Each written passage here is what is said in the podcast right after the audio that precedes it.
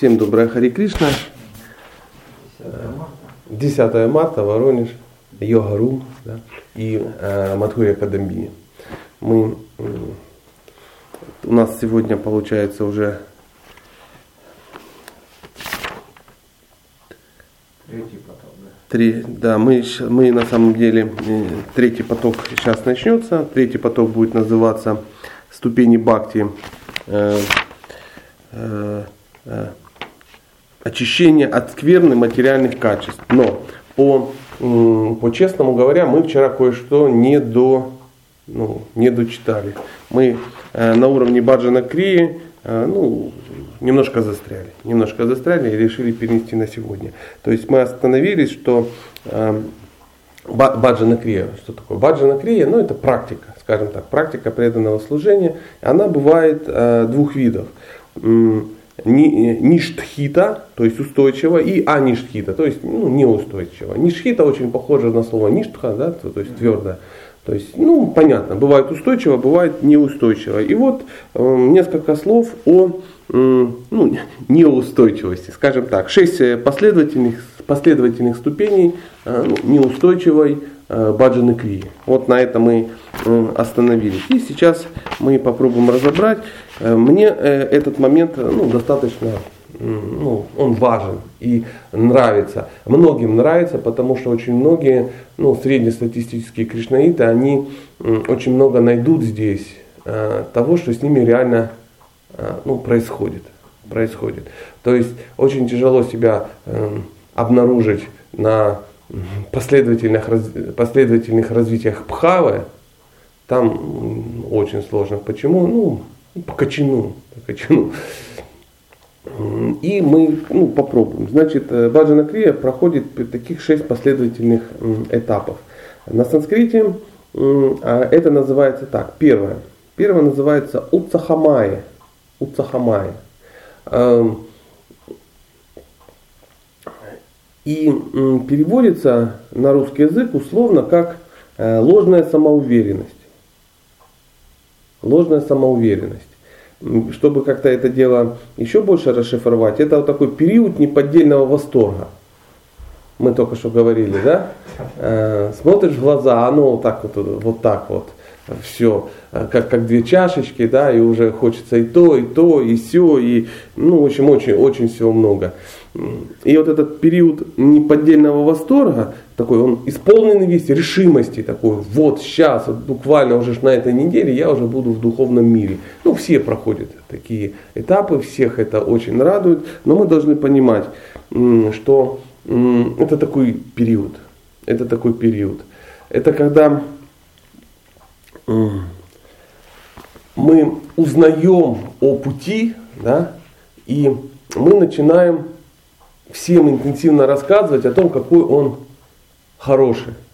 Нам кажется, чем больше мы рассказываем о том, какой классный путь, какой он эффектный, какой он э, радостный, да, то мы сами по нему тоже движемся интенсивно. В этот момент, э, помните, мы вчера говорили о, э, о, о проповеди, да, то есть, и все так интенсивно проповедуют всем, э, выращивают чистых преданных, но часто бывает, что это просто период ложной самоуверенности.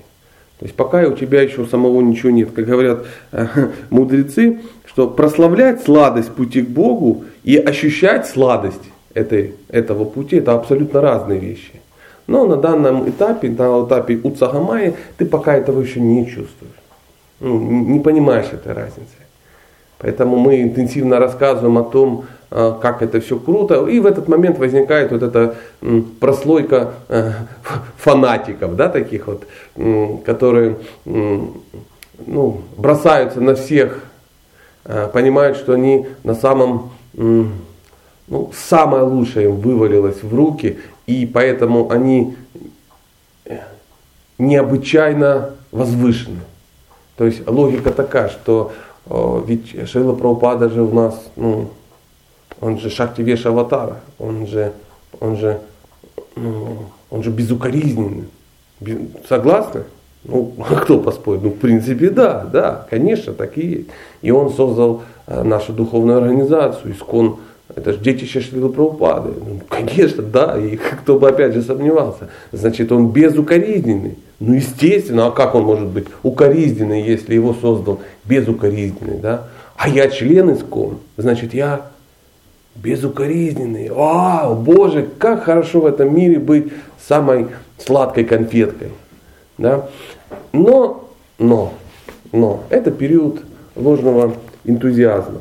Это, знаете, как такой пример есть, как рекламный ген, который никогда не пробовал на деле своего товара, да, как мы Voyager, или как они называются, да, мы ну, в обилии видим таких, э, такие персонажи, а, но он вдохновлен очень сильно, ну, прочитав описание, насколько это крутой товар. И он теперь бегает, а, ну, а потому что он поверил в это, он, ну, и возможно это и так, Никто же не спорит, что это не так. Но сам ты не пробовал. Ты прочитал пока только аннотацию, да, что это самая крутая штука дрюка в мире. И ты бегаешь с этим товаром, как ну, курица с яйцом, да, и там дурень со ступой, и пытается ну, всем его продать интенсивно. Вот, вот это, ну так образно объясняется вот этот период, который называется Уцахамая.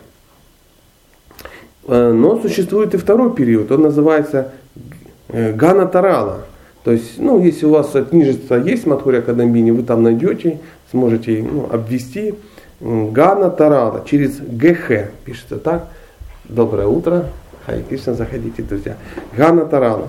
Гана Тарала а, переводится как, это состоит из двух слов, а, взлет и падение.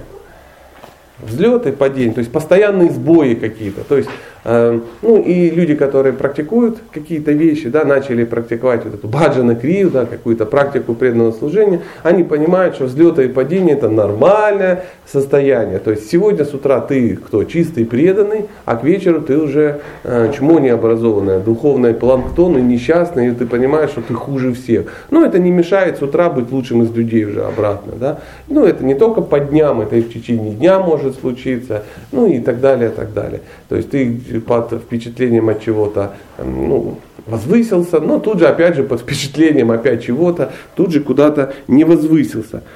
И в этот момент, вот на этом этапе, на взлетах и падениях, ты начинаешь о чем-то задумываться. Ты понимаешь, что уже ты уже не такой энтузиастичный, да, вот слово ненавижу, энтузиастичный, вот, не знаю, вот просто меня оно убивает я, я не знаю, как его заменить, но это, ну, это ненормальное, синтетическое какое, энтузиастичное. Да? Ну, полон энтузиазма, Бог с ним, но энтузиастичный, не могу понять. И человек понимает, что необходима очень серьезная перестройка мышления.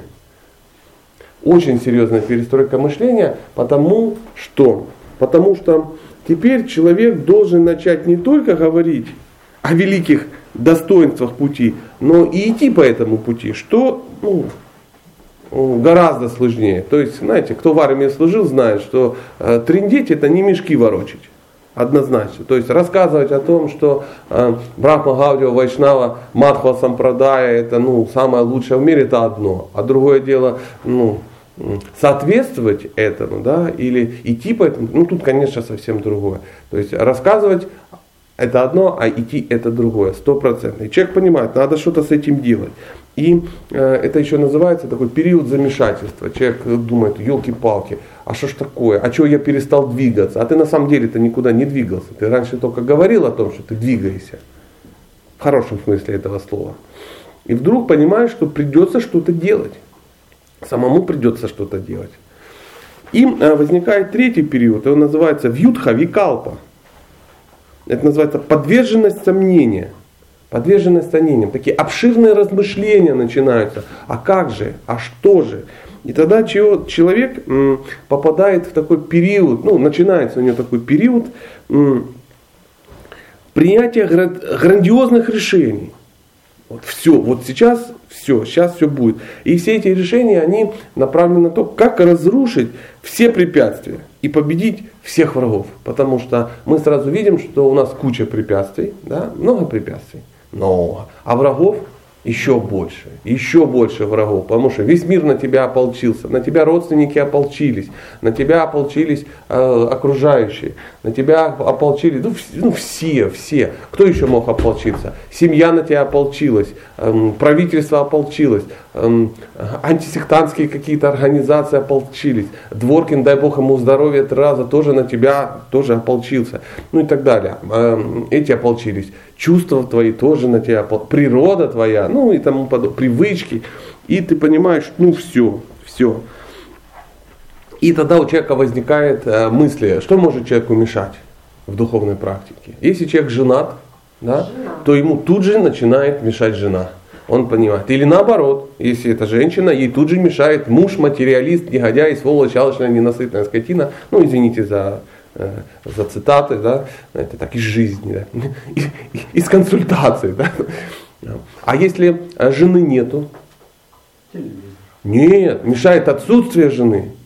Конечно, ну как же, у меня не полная семья, мне не о кем заботиться, у нас нету ашрама, мы должны душа в душу, щека в щеку идти, надо срочно найти, потому что ну как же без жены? И человек начинает интенсивно искать себе жену, конечно, а как же без, без жены? Если человек где-то работает на ответственной работе, то ему тут же начинает мешать работа, потому что работа занимает, занимает все, она не дает мне работу, надо бросить работу, и тогда что я буду делать? Я буду целый день а, заниматься а, беспримесным, чистым, преданным служением Богу. А Кришна, естественно, будет содержать меня и все мои шесть детей. Это само собой. Но если у тебя нет работы, как же заниматься этим, если нет работы? У, у меня нет экономической основы для духовной практики. Надо срочно найти себе работу. И человек начинает искать работу и пытаться где-то ну, угнездиться. Да? А если и то, и то есть, или того, того нету, человек начинает думать, а как же моя природа? Надо же как-то занять себя ну, в служении, чтобы это соответствовало моей природе. Без природы как же? И хотя ты не понимаешь своей природы, да, никогда ее не понимал и не знал, тут начинаешь ее интенсивно искать. И вместо служения ты ищешь природу, чтоб, которую надо занять. Ну, кто искал природу, кто занимал? Ну, все. Все ищут или будете искать. Никуда вы не денете с подводной лодки, потому, -то, потому что в Юдхавикалпа эта штука, это серьезно. Это один из этапов баджана кри, то есть преданного служения. Вьюдхавикалпа это подверженность сомнениям. И, естественно, плавно мы вытекаем из э, подверженности сомнениям в следующий такой, четвертый этап, который называется Вишая Сангара. Это называется объявление войны чувствам. То есть человек понимает, что с чувствами надо бороться. Чувства, они противные, про, ну и так далее. Мы же уже все прочитали, где-то услышали, все, мы начинаем бороться с чувствами. Но мы тут понимаем, что у нас огромная неспособность избавиться от привычки наслаждаться всякими внешними объектами. Ну, ну не, нельзя. То есть э, э, кто в отречение сразу ну, метается, да, и он думает, а, я могу спрятаться от объектов чувств куда? Куда-то куда-то, ну, например, вашем где-то спрятаться, я вот буду сидеть, как мы вчера беседовали, кто-то ну, практика это вашем, вашем сразу. Не, ашам это хорошо, никто не говорит, ну, я имею в виду брамачари ашам. Но на этом периоде э, человек быстро прозревает и вашами. Он-то думает, что ашам это такой инкубатор по выращиванию э, святых.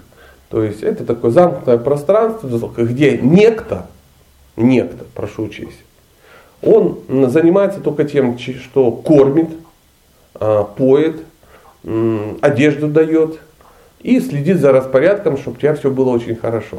И ты вашими а, такой, э, ну, как птаха Божья, э, находишься, и там, естественно, будет все очень-очень хорошо. Очень хорошо. Ты будешь утром просыпаться и думать о Кришне. И целый день о нем думать. Повторять манту и плакать. А как только наплакался, на повторяв мантру, ты берешь, садишься за гармошечку и плачешь уже от баджина. Да? Как только баджины закончились, ты идешь э, кушать, потому что некто уже это приготовит. Да? И м- плачешь от просада. Потом ты плачешь после того, как ты наелся просада. Ну, естественно, а как иначе? И, и все очень хорошо, и жизнь идет, и ты куда-то прогрессируешь. Потому что это место, это уже вайкунха, там нет страданий. Но это э, легкомысленное предположение. Легкомысленное. Ашам Брамачари это жесткая штука. Это такой, знаете, есть душ, который э, ну, водой омывает, да? А знаете, это есть такая пескоструйка, которая омывает чем? Песком, да, это она же ржавчину снимает, да, с железа. Вот Ашам Брамачари, это вот пескоструйка такая, которая не просто тебя омоет, она тебя очистит на 6 сантиметров, всю ржавчину смоет, ну, счистит. Ну и, а человек-то думает, что вот сейчас будет, ну, все очень хорошо, отречение пришло, ну и тому подобное. Так не бывает. Так не бывает. Так не бывает. Это и человек начинает бороться с чувствами своими, они же, они же давят. Да? И там есть два пути. Первый человек начинает, это называется система хомутиков. Да? Он на тонкие чакры на свои одевает хомутики в надежде, что теперь ну, он все передавил и все. И теперь чувства не будут а, его беспокоить. Черепашка втянул это сам. Ну это легко сказать, но очень сложно сделать. Потому что то же вожделение, о котором все, ну, все знают и все с ним борются, это преобразованная, трансформированная, что? Любовь к Богу, это энергия Богу. То есть любовь к Богу, направленная на, не на Бога, называется кама, вожделение. И это, это энергия, это божественная энергия. Это то же самое, что попытаться ну, набросить саркофаг на Чернобыльскую АЭС. Знаете, да, все время набрасывают, а оно не набрасывается. Потому что, ну, очень мощная, мощная вещь. И, естественно, что происходит, когда ты пытаешься одеть маленький хомутик на шланг высокого давления? А где? В самом слабом месте. А знаете, где у нас самое слабое место? В голове. И мы часто видим, что башку кому-то отрывает, и говорит, а кто тебе это сказал делать? Он говорит, ну, наверное, так должно было быть. говорю, это определяющее слово «наверное». Ты узнавал у кого-то? Для чего ты это делаешь? Я все, я ушел с работы, я бросил это то, я все, я уволился, развелся и выкинул в окно детей, рояль и записи Битлз. Ну, как-то так. А вдруг оказывается, что это не так-то все просто. И потом возникают какие-то безумные, какие-то полезные ситуации, где там некто, брамачари какой-то, убегает еще с какой-то прихожанкой куда-то, да, они уезжают на Сахалин и там организовывают еще что-то. То есть им так стыдно, что они осахатились в обществе, что им приходится куда-то убежать. А на самом деле они могли просто пожениться и дальше так же ну, жить. Но из-за того, что знаешь, когда сильно что-то зажимаешь, когда отрывает оно, да, то там уже ну, из, из всех щелей хлещет. То есть так накосорезил, что легче вообще э, ну, стереться из этого пространства. Это от незнания происходящего. То есть если бы человек понимал, что э, объявлять войну чувством это, конечно, хорошо, но что падение или какие-то неудачи это нормальная часть практики, и ты, и никто их избежать не может. Никто. Настоящий э, садхака, настоящий монах, ну, хорошем смысле этого слова, это не тот, который не падает. Это тот, который упав, опять встает. И это прописано ачарями миллионы лет назад, что э, взлеты и падения это нормально. А, а объявление войны чувством это нормально, все объявляли. И все сахатились, объявив. Можно, конечно, выйти с шашкой на эту самую танковую дивизию вербахта какую-то, да, там, и сказать, а, я объявляю вам войну. Ну и себя этими самыми гусеницами переживала, и ты такой вылазишь, думаешь, ой, что-то не получилось. Я, наверное, плохой. Да ты не плохой, просто ну, такая ситуация. Это, это так. И, да, да. Давай сейчас еще два этих самых, и мы сразу перейдем. Это называется Вишая Сангара. И следующее за ним идет Нияма Акшама. Неспособность следовать принятым обетам. В этот момент э, садхака начинает интенсивно что делать? Э, давать себе обеты. То есть вставать э, в час в час, потому что, э, ну а когда еще вставать? Потому что ты знаешь, что крутые встают в 4, да? А, а если я буду вставать в 3, то значит я круче, чем крутые. То смотришь, кто-то в 3 встает, о, значит надо вставать в 2, значит я в 2 раза круче, чем крутые. Ну и в итоге ты встаешь в час, зоббишь, да, какое-то время достаточно долго. Потом ты уже начинаешь засыпать везде, во всех маршрутках, на всех лекциях. То есть ты вареная скильда такая получается. Вот это все. Но все еще хочется быть самым великим, а самым великим не получается быть по причине того, что ты не самый великий. И вдруг через какое-то время выясняется, что не надо вставать в час, Не надо вставать. И никто это не говорил, тебя никто не просил. Тебя просил об этом только твой ум, твое ложное эго и гордость быть круче всех. То есть ты в мире хотел быть круче всех крутых, и теперь пришел, посмотрел, а хочется быть круче всех крутых крутых. И все. Вот и вся ситуация. Это прописали давно, дорогие друзья. Это надо чудесно понимать. И ты не только вставать не сможешь, ты можешь принять э, какие-то другие обеты. Потому что ну, следовать эм, э, регулирующим принципам обязательно. Я буду сегодняшнего дня всем следовать. И ты следуешь четыре с половиной дня. Да. А потом э, тихонечко со шкафа достаешь коробочку шоколадных конфет, тихонечко их съедаешь тебе стыдно, но что ты сделаешь, а, а потом бежишь кому-то и рассказываешь о том, что совершилось очередное падение. Очередное падение. Или молодой не парень, тоже он принял э, обед целебата, да, и вот он четыре дня целебат этот э, держит, держит, следует, следует, а потом ну, куда-то пропадает из храма и утром возвращается с заплетенной в косичку шикой. Э, что является принцип, признаком того, что э, вряд ли он провел это время за чтением э, книг Ачарьев. Потому что заплести самому себе шику в косичку невозможно. Ну, у кого она есть или кто пробовал, понимаешь, что какая-то Савадати в порыве благодарности украсила объект своего вожделения, заплетенную в косичку шика. Ну вот приблизительно так бывает. И он приходит, грустит, страдает и тому говорит, а, я пал, пал, пал, а что ты хотел? Это энергия Бога. Вставай, пошли дальше. Он, иди мой сковородки, очищай сердце. И он идет, очищает и грустит. И тому И ну, а почему так? Потому что это нормально, ничего ты с этим не сделаешь.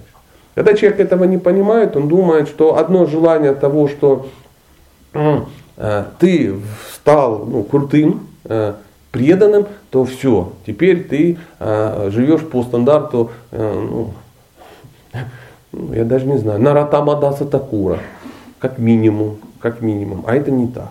Это не так. И следующий этап называется Таранга Рагини. Таранга Рангини. Это такой удивительный этап. Это называется наслаждение материальными результатами бхакти. Мы порыпались, попрыгали, побились э, лицом, э, повставали, положились и тому подобное. Нашли, оказывается, ну, нормальный график э, свой, что оказывается не в час ночи, а мы уже там ну, в 5 встаем, оказывается, и вдруг оказывается мы где-то узнаем, что за, ну, за две мухурты до восхода солнца вставать это нормальный стандарт, это, это очень хорошо. За две мухурты, а не за 22, понимаете? И вдруг человек понимает, что вот как-то так знание приходит, он успокаивается, начинает практиковать, спокойненько движется, тише едет, шире морда, основной закон искон, и он тихонечко-тихонечко движется в правильном направлении. И занимаясь практикой преданного служения, вдруг возникает, что появляются материальные результаты бхакти. То есть, а какие? Как вы думаете? А какие? Ну, пока нету никаких результатов в бхакти, тем более материальных то кажется, что ну, я ими и не воспользуюсь. Но материальные результаты такие, что э, она называется очень интересно. Они еще называются бактютха. То есть, э, смотрите, сейчас вам расскажу. Значит, это стадия, на которой э, трансценденталист, да, ну, начинающий, практикующий, почувствовав первые капли сладости, может начать мнить себя очень возвышенным и чистым, и потому имеющий право принимать почтение других людей. Такая ошибка приводит к тому, что его росток заглушается стремительно растущими сорняками аппарата. Они называются лобха, пуджа и практиштха. Это материальные результаты бхакти. То есть человек, который э, ну, занимается э, духовной практикой, он может э, Лобха это стремление получить материальную выгоду. То есть, ну, например, ты что-то делаешь, и, э, а люди вокруг говорят, боже, как хорошо, а можно я э, пожертвую на миссию Санкиртана 10 тысяч долларов? Он говорит, конечно, на миссию Санкиртана надо пожертвовать 10 тысяч долларов, конечно. Им приносят благодарный э, клиент 10 тысяч, клиент, в данном случае я не случайно выбираю это слово, то есть в данный момент он клиент, и он приносит ему денежки, человек берет, на них смотрит, понимает, он никогда не видел 10 тысяч на долларов, смотрит говорит, боже, надо как-то занять в служении Кришны. Смотрит по сторонам, понимает, что вокруг одни негодяи. И сейчас, если он сдаст их в кассу храма, то наверняка их используют не по назначению. Наверняка сделают что-то очень ненужное. Надо, а надо купить машину на служение Санкиртани, например а как же ты ее купишь? И вот он ходит, волнуется, и начинаются какие-то вот беспокойства да, по этому поводу.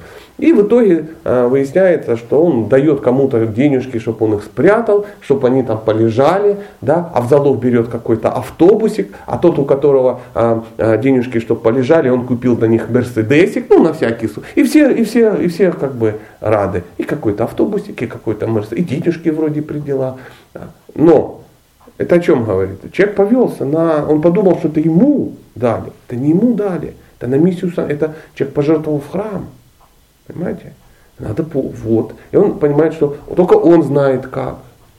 И потом через какое-то время приходит ну, жертвующий и говорит, а как вы использовали? Он говорит, ну как-то так, неудачно.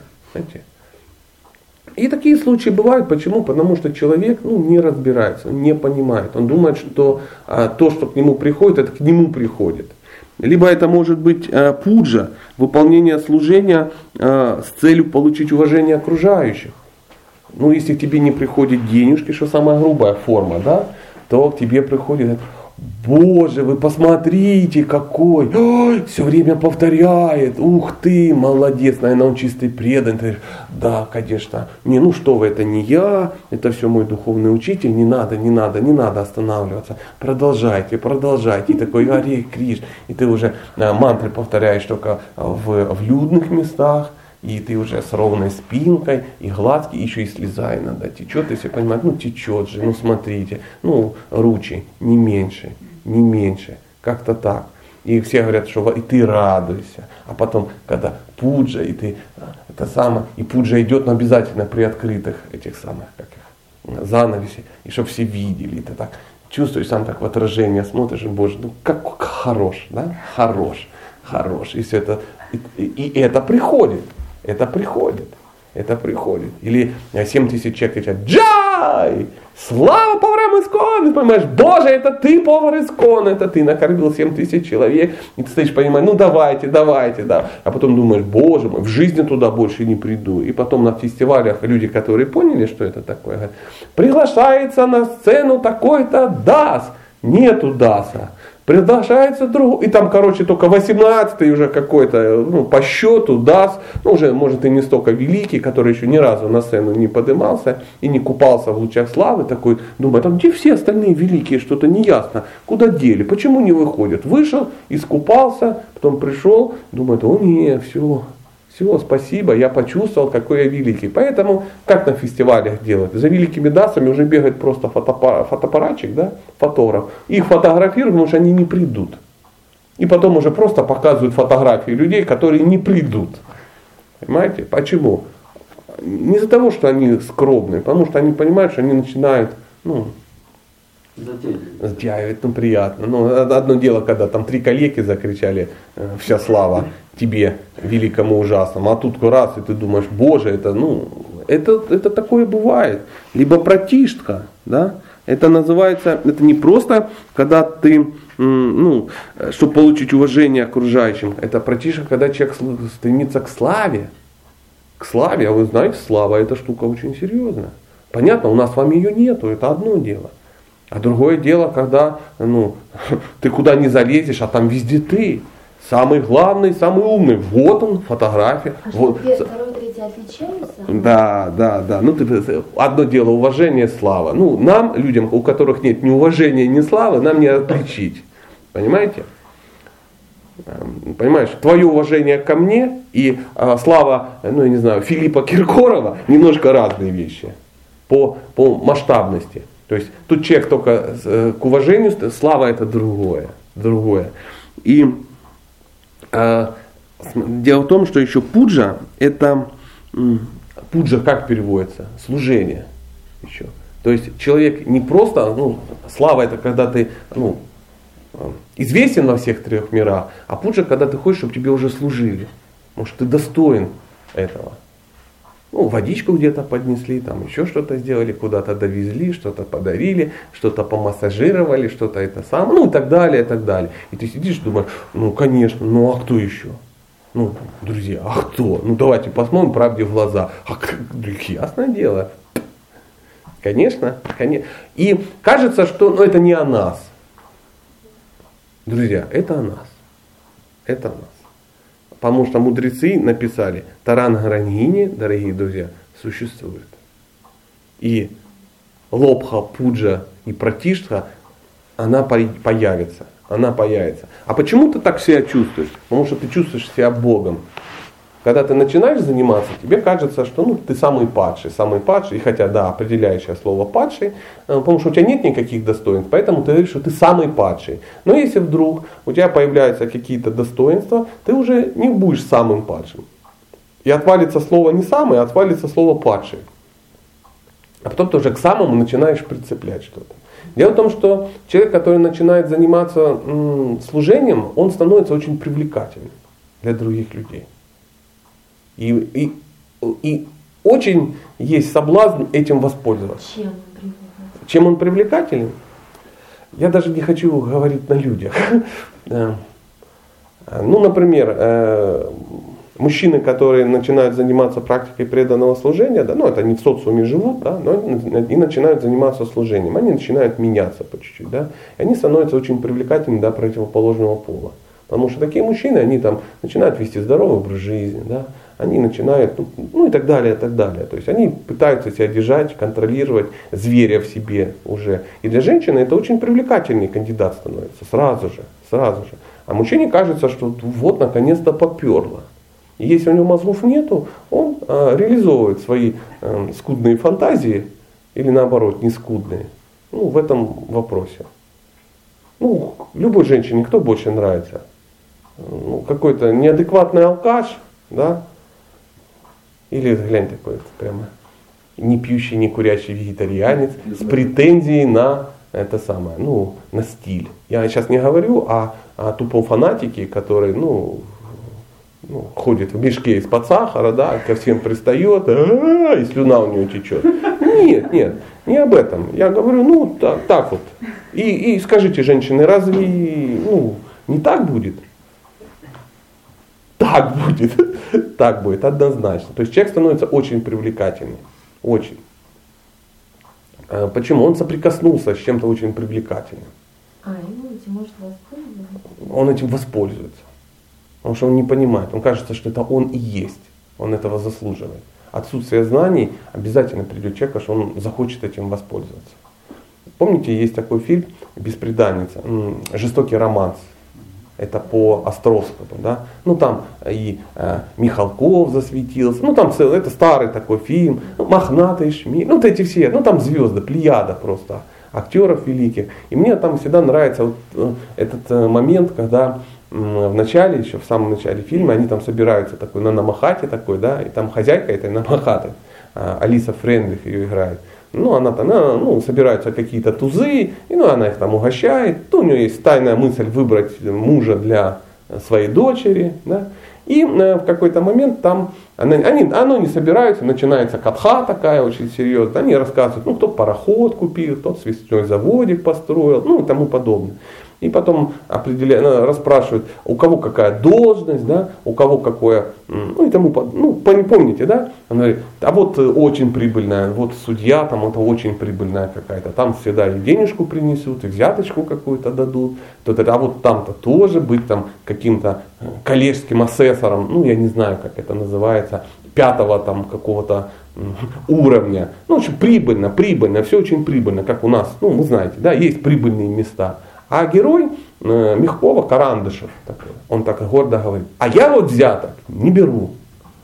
Она ему говорит, а велико ли, велика ли заслуга не брать, коли тебе их не дают. Ты там преподавателем в школе работаешь, в младших классах, как что ты там получишь? Карандаши у детей это, воровать будешь.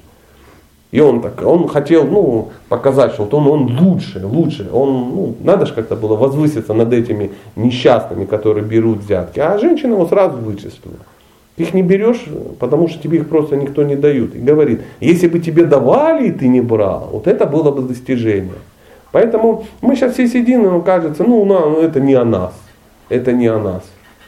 Мы, ну, мы на это не поведемся. Потому что у нас этого нет. Просто этого нет. То есть Да. Это проверка, да? самая? Однозначно. То есть это не проверка. Ты просто к зеркалу подходишь. Это не то, что Кришна сидит и тебя проверяет, «Так, сейчас я этим людям объясню. Там. Нет, нет. Просто ты э, ну, э, никчемное живое существо, да, и тебе кажется, что ну, у тебя этого не будет. Какая гордость, какая, какая пуджа, какая слава. Да нет, это не обо мне. Ну, ты тихонечко подходишь к зеркалу. Ну, он те- тебя подводит к зеркалу, ты видишь, «А, ты уже залез, ты уже машешь руками, ты уже, ну, и тебе нравится это. Поверь, это очень приятно. Очень приятно. И говорится, что слава, да, это, это сексуальное наслаждение. Очень серьезное сексуальное наслаждение. Говорят, круче, чем ну, обычно. Говорят, я сам-то не знаю, но говорят, что круче, чем обыкновенный секс, грубый. Кстати, а как же тогда, ну, то есть получается, что когда человек занимается служением, да, то он, э, а, вот говорится, он становится привлекательным, Да. да. то есть, ну там, возможно, к нему и слава, и Мгм. все, но как он же занимается служением, то есть он становится привлекательным от того, что он делает правильные какие-то Да, вещи. да. А почему тогда, если вот он занимается служением, то он как бы деградирует, получается? Он не всегда деградирует. Он если это поймет, да, если вот мы сейчас вот прочитали, узнали, и в какой-то момент, в какой-то момент ты себя поймаешь на мысли, на это. Ну, ты сидишь, поешь перед десятью человеками, и все в экстазе. Боже, ты такая певица. Ну, 10 человек сказали, Господи, ну, наверняка они решили мне, ну, просто сделать приятно, может, они у меня в доме. Ну, слава или проупаде, ну, все, ну, да, слава. И все, и ты вроде как успокоилась, да. Но если ты будешь продолжать это делать, в какой-то момент ты будешь петь на сцене фестиваля Бхакти Сангама. И все будут сидеть и плакать. И ты думаешь, боже, я слезу из людей выбиваю. Я, это, это круто, это что-то в этом есть. И все будут говорить, боже, и будут приходить и говорить, Тань, возьми в ученики. Возьми в ученики, покажи как, как ты это делаешь. Люди чувствуют все равно, э, какая из энергии, энергия вот именно ра- расслабиться или Конечно. другая энергия. А, вот мы да. были на ретрите, там были совсем другие э, реализации того, как выступают преданные, как выступают непреданные. Хотя непреданные делают это гораздо лучше, чем преданные, но почему-то именно Мы сейчас немножко о разном говорим. Ну, Мы говорим э, не о том, что преданные делают это по-другому. Эффекта все равно приходит. Какая разница? Ты это сделал за счет своего мастерства или за счет того, что ты соприкоснулся с божественной энергией? Люди, они не то, что это злодеи, которые хотят тебя в ад стащить. Они искренне тебе говорят, боже, ты мало... Это не то, что тебя, например, вчера все обманули, потому что, ну, ну, надо было это сказать, так принято. Нет, люди искренне это сказали. Но в какой-то момент человек может подумать, что ну, ну да, конечно, а почему? Само, да, это же очевидно. Это же очевидно. А кто, а кто будет петь? И потом в какой-то момент все сидят и говорят, ну что, кто будет петь сегодня для божеств? Все так посмотрели по сторонам, а ты, например, уже и не смотришь по сторонам. Ну, очевидно, я буду петь, потому что, ну, ну, квалификация на лицо, на лицо, и ты даже уже не обсуждаешь эту тему. Кстати, ну а э, что же тогда, вот если приходят такие мысли, А, вот. А, дальше будет? Да. А что ты вчера сказала, когда пришли первые, э, первые плоды за хорошую деятельность? Ты застеснялась и сказала, это все не я, это про упада. Ну, когда-то ты поймешь это по-настоящему, что это все не ты, это про упада.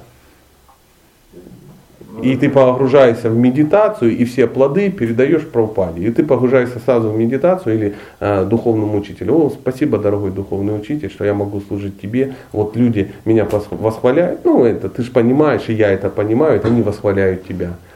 А когда Висапуджа, духовного учителя, он сидит на Висасане, и сотни людей, если не тысячи, идут, каждый подходит и говорит, Боже, Махарадж, вы, вы, вы самые-самые, спасибо, вы спасли меня. Он сидит и говорит, да, да, да, позвольте дать вам тысячу баксов, да, да, позвольте поцеловать руку, да, да, целуй». И вот, только он ушел следующий, еще был, ай, Махарадж, ай, и он, а там так, и- и до горизонта очередь стоит, а все остальные лежат, а он сидит 4 часа. И кто-то со стороны подумает, боже, сидит, наслаждается. А знаете, что он там делает? Он медитирует, у него тяжелейшая работа в медитации. Он сидит и эти плоды отдает своему духовному учителю и говорит, «М, ну, это моя обязанность очень тяжелая. Ну, вдохновлять этих людей двигаться к Кришне. Мне это ничего не надо. И это не значит, что он потом пойдет, э, денежки расфасует в пачки такие по 10 штук баксов переложит, и придет такой секретарь откормленный, но он туда сложит в кейс и отвезет это все в сейф в Швейцарию. А потом у него домик там на Бали. Да, и потом после а, тура да, проповеднического он такой сидит, э, ну, кокос такой, да, там что-то такое полуалкогольное, не тяжелое, вегетарианское, ну какие-то севадаси танцуют и шеста, и он дальше наслаждается жизнью, потому что денежки позволяют. Нет. А кто-то так сделает. Он поймет, что это, ну а чего, смотри, people-то хавает. Это я утрирую, но ну, маленькие, да, а представляете, что большие. И чем большому кораблю большая торпеда. Так говорят. Чем крупнее человек, тем больше к нему приходит. Получается, что лучше в наше общество не высовываться, да? Чтобы- Нет, это неправильный вариант. Ну а как тогда? Я вот не пойму. Надо понимать, как Надо вести. себя. Нужно что? собой. Что значит? Нужно как-то молиться, нужно молиться духовному учителю. Конечно, ты просто должен понимать, что это, ну, это не твоя заслуга. Это вот, например, как э, в семье очень похоже, да, а мужчина э, добивается какого-то успеха в обществе, да, и он приходит домой и ждет от жены, э, например, ну, похвалу и по- поклонение, потому что он ей деньги приносит, а она овца сидит дома, просто картошку жарит. И так поступает человек, который ну, попал под влияние, который находится в семейной тарангарангине, так называемой. А мудрый человек понимает, что успех, который меня преследует в обществе, зависит напрямую от, ну, это результат, от благочестия моей жены, которая сидит дома и ничего не делает. Но ее благочестие таково, что я могу это сделать. И как только она уходит, у тебя все рушится. И кажется, мне повезло, сатурианский период и тому подобное. А просто благочестие ушло из твоего дома, потому что у тебя нет этого благочестия. Ты почтальон, который несет от почты до жены, образно. Так же и здесь. Мы, у нас нет благочестия.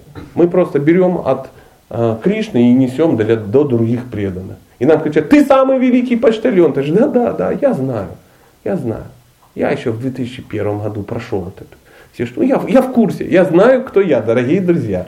Не, не беспокойтесь. Вы, вы, вы лучший, самый лучший из людей. Да, да, да, в курсе, в курсе. Да, лечился в кожно-венерическом диспансере четыре раза. Я знаю, кто я на самом деле. И вот этот человек, просто понимая реальность какую, он тогда уже не берет результаты на себя. Он их отда- Это серьезная медитация. А, смотри, чувствуете, тема-то наша, это тебе не переход от пхавы к преме. Надо понять, что все эти энергии кому принадлежат. Конечно, конечно, конечно, конечно. То есть ты решил Бога занять в служении себе. Конечно. Раньше ты хотел то же самое. Ты хотел то же самое. Ты хотел прославиться, прославиться в этом в обществе, чтобы обладать деньгами общества и женщинами общества. А тут ничего не изменилось. Наоборот.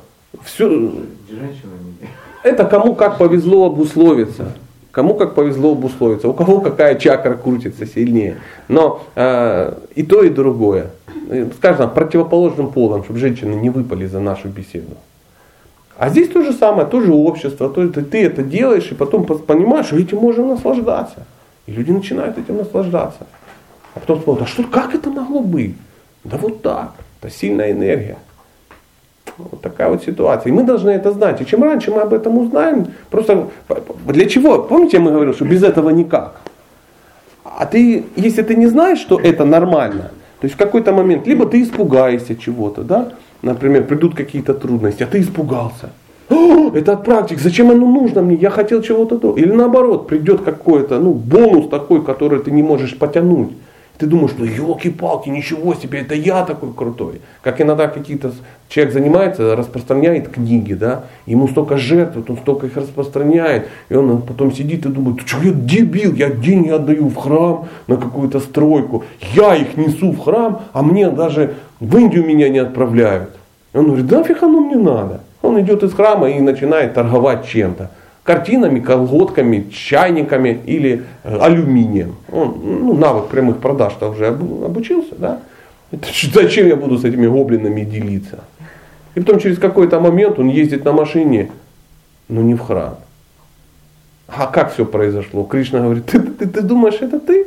Ну, хорошо, на, попробуй сам.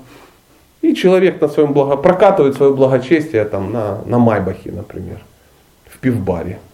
Потом сидит и думает. А потом Кришна ему говорит, ну что, наигрался? А ну подойди. Саечка за испух. Такой, Ему такой, и потом приползают какие-то представители, да, вот он говорит, ой, ой, что, наигрался, наигрался, ну давай, иди он, помой казанчик, почисти сердце. Вот такая ситуация. Да. Давай мы сейчас чуть-чуть двинемся, не объясняй, все понятно, а, потому что я боюсь, что мы как бы застрянем. И... Но ты вопросики свои зафиксируй. У нас есть пока время, давайте попробуем. Значит, мы добрались до третьего потока нектара, который называется очищение от скверны материального качества. И как это на санскрите называется? Анарха-неврити. Это стадия освобождения от материальных качеств. Мадхуря Кадамини это 51-77 страница будет в нашей книжице. Поэтому э, мы сейчас с вами познакомимся с таким термином, который называется анархи. Что такое анарха?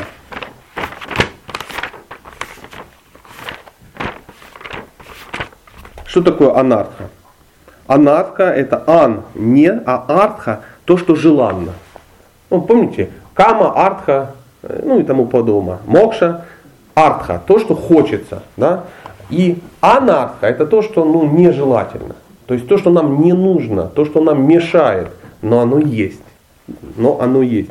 И анархи на самом деле бывают четырех видов. Для чего мы это говорим? Для того, чтобы а, мы их могли различить. Мы же решили, что это наука. Поэтому анархи бывает. Первое называется душкритотха. Не записывайте, ради бога. Из книжицы потом перепишите. Вы даже никто это правильно не запишет. То есть делайте просто себе пометочки, а дома, если захотите, вот, вот надо вот такую вот книжицу завести, как у елки, видите, Матхурия Кадамбини. Она где-то продается, да? Наверняка она где-то продается, и возможно она в храме продается или еще где-то. Купите тебе, почитайте и исчеркайте ее всю карандашиком. А потом перепишите в такой блокнотик, чтобы знать. Поэтому душкритотха – это анархи, порожденные грехами прошлых жизней. Вторая называется сукритотха – это анархи, порожденные прошлой благочестивой деятельностью. Нам так кажется, что благочестивая деятельность может породить только что-то очень хорошее. А она может породить а зачем ты опять все это записываешь? Ну, чуть-чуть записать. А, сейчас ты должен получить эмоцию. Хорошо. Мы не, не конспектируем. То есть э, книжка, что у тебя будет? Ну, наверняка. Наверняка. Вот задача какая? Переслушать потом и а, перечеркнуть, зачеркнуть. Потому что я ну, делюсь.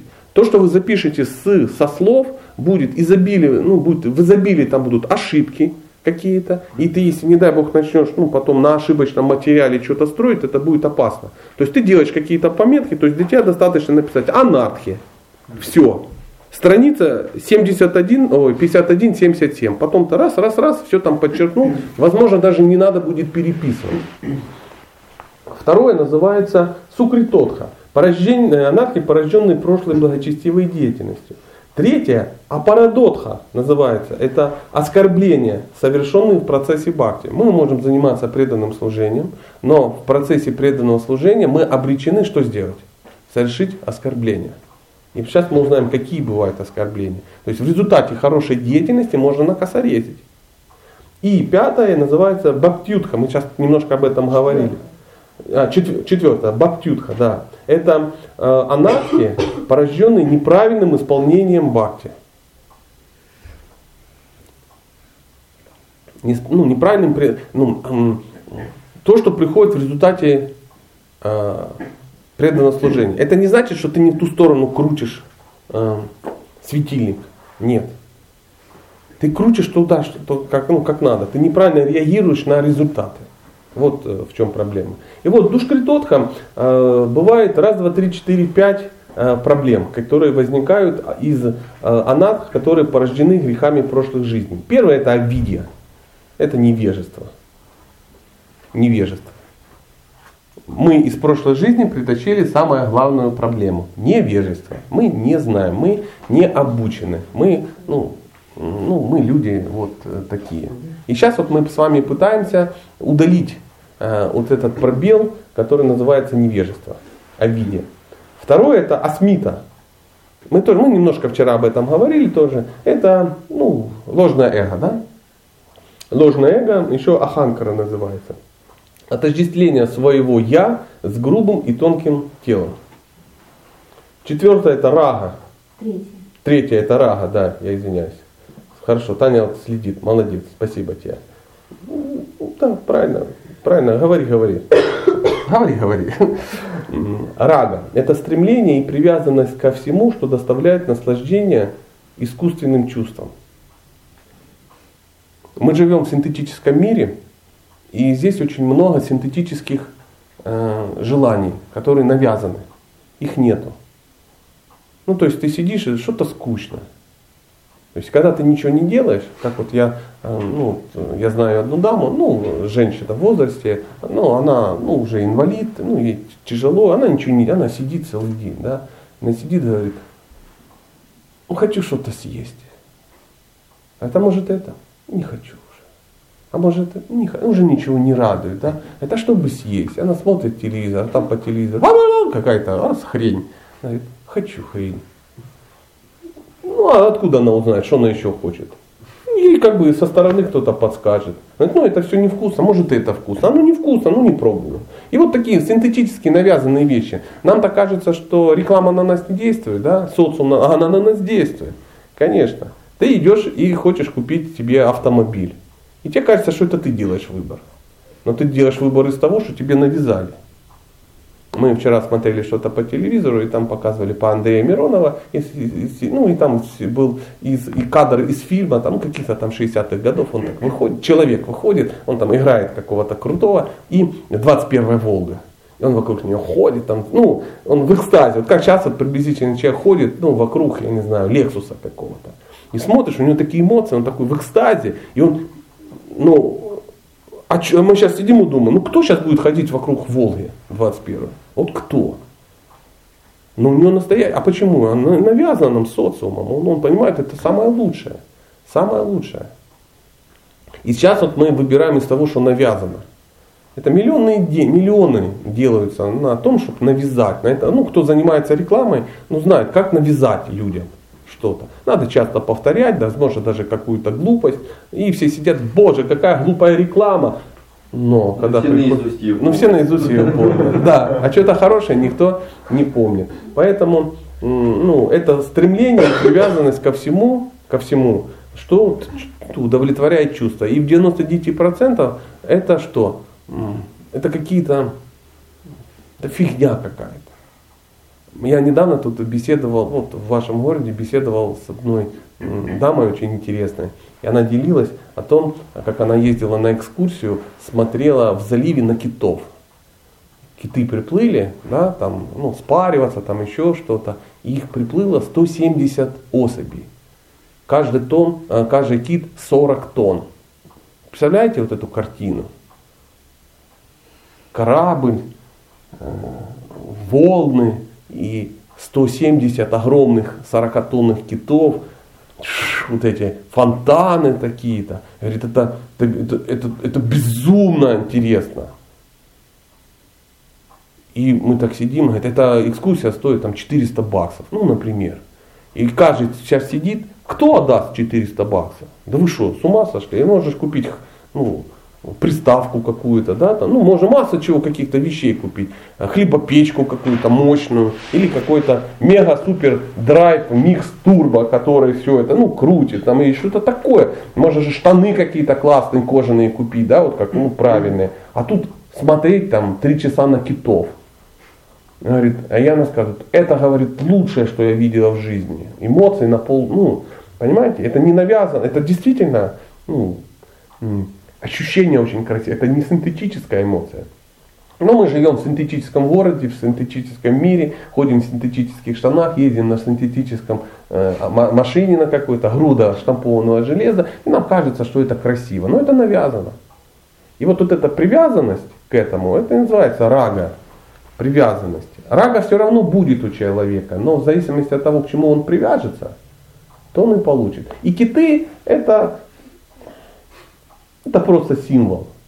Наше, мы не общество сознания спаривающихся китов. Мы общество э, сознания Кришны. Но чтобы вы поняли ну, разницу, даже киты, согласны, насколько киты отличаются от того, к чему мы привязаны? От какой-то ну, позорной еды, которую мы едим, позорную какую-то. Потому что в магазине продают ну, хрень какая-то. И мы уже немножко поняли, и мы уже избавляемся. Но вы видите, что 99% того, что продается, вы никогда в свою корзину продуктовую не положите. Но даже то, что мы ложим, на самом деле, ну, знающие люди говорят, ну, тоже мусор какой-то. То есть алюбастер нас уже не пугает. Ну, я имею в виду молоко современное. Поэтому это мы говорим, а, это рага. А, три, а четвертое это двеша. Отвращение и желание избежать всего, что вызывает боль и дискомфорт. Отвращение.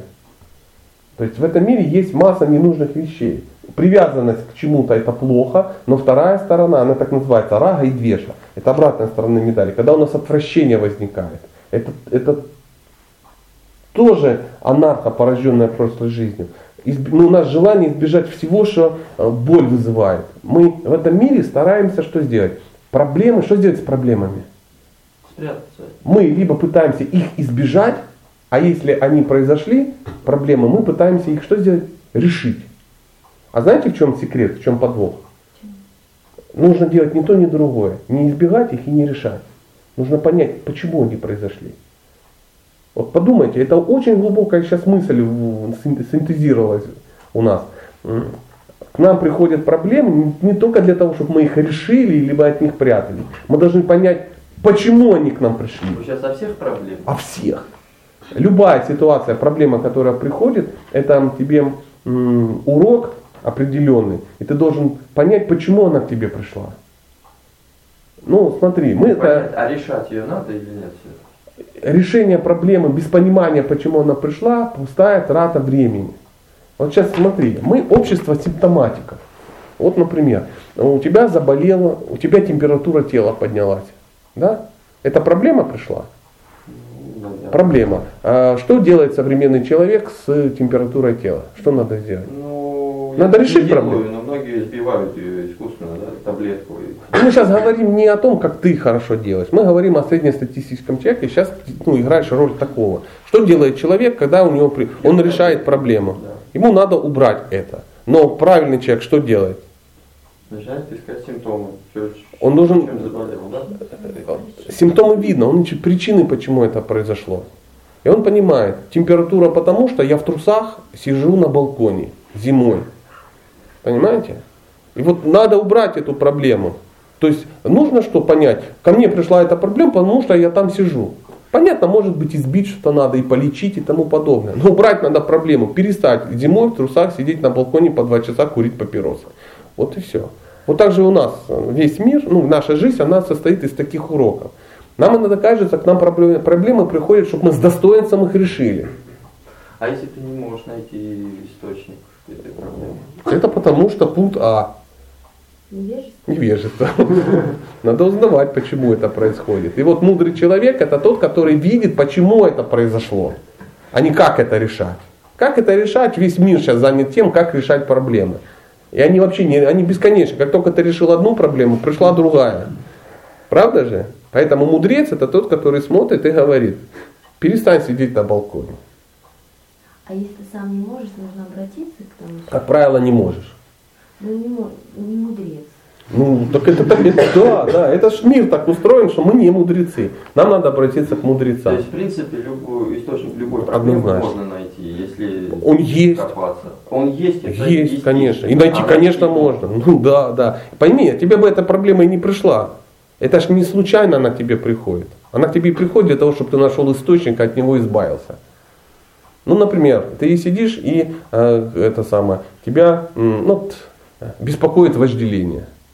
Очень серьезно, даже уже на физическом уровне. Ты уже смотришь по сторонам, глаза красные, и ты думаешь, господи, как бы это все сделать.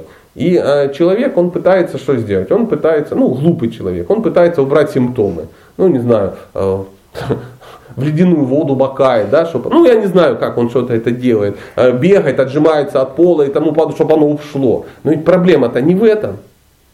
Проблема-то в другом. Ты созерцаешь объекты наслаждения. То есть ты просто, ну, ты, у тебя глаза смотрят всякую ерунду. И чтобы это не приходило, мало научиться отжиматься и макать в, ну, в лунку. Да? Надо перестать смотреть? Да, надо перестать смотреть, из-за чего это происходит.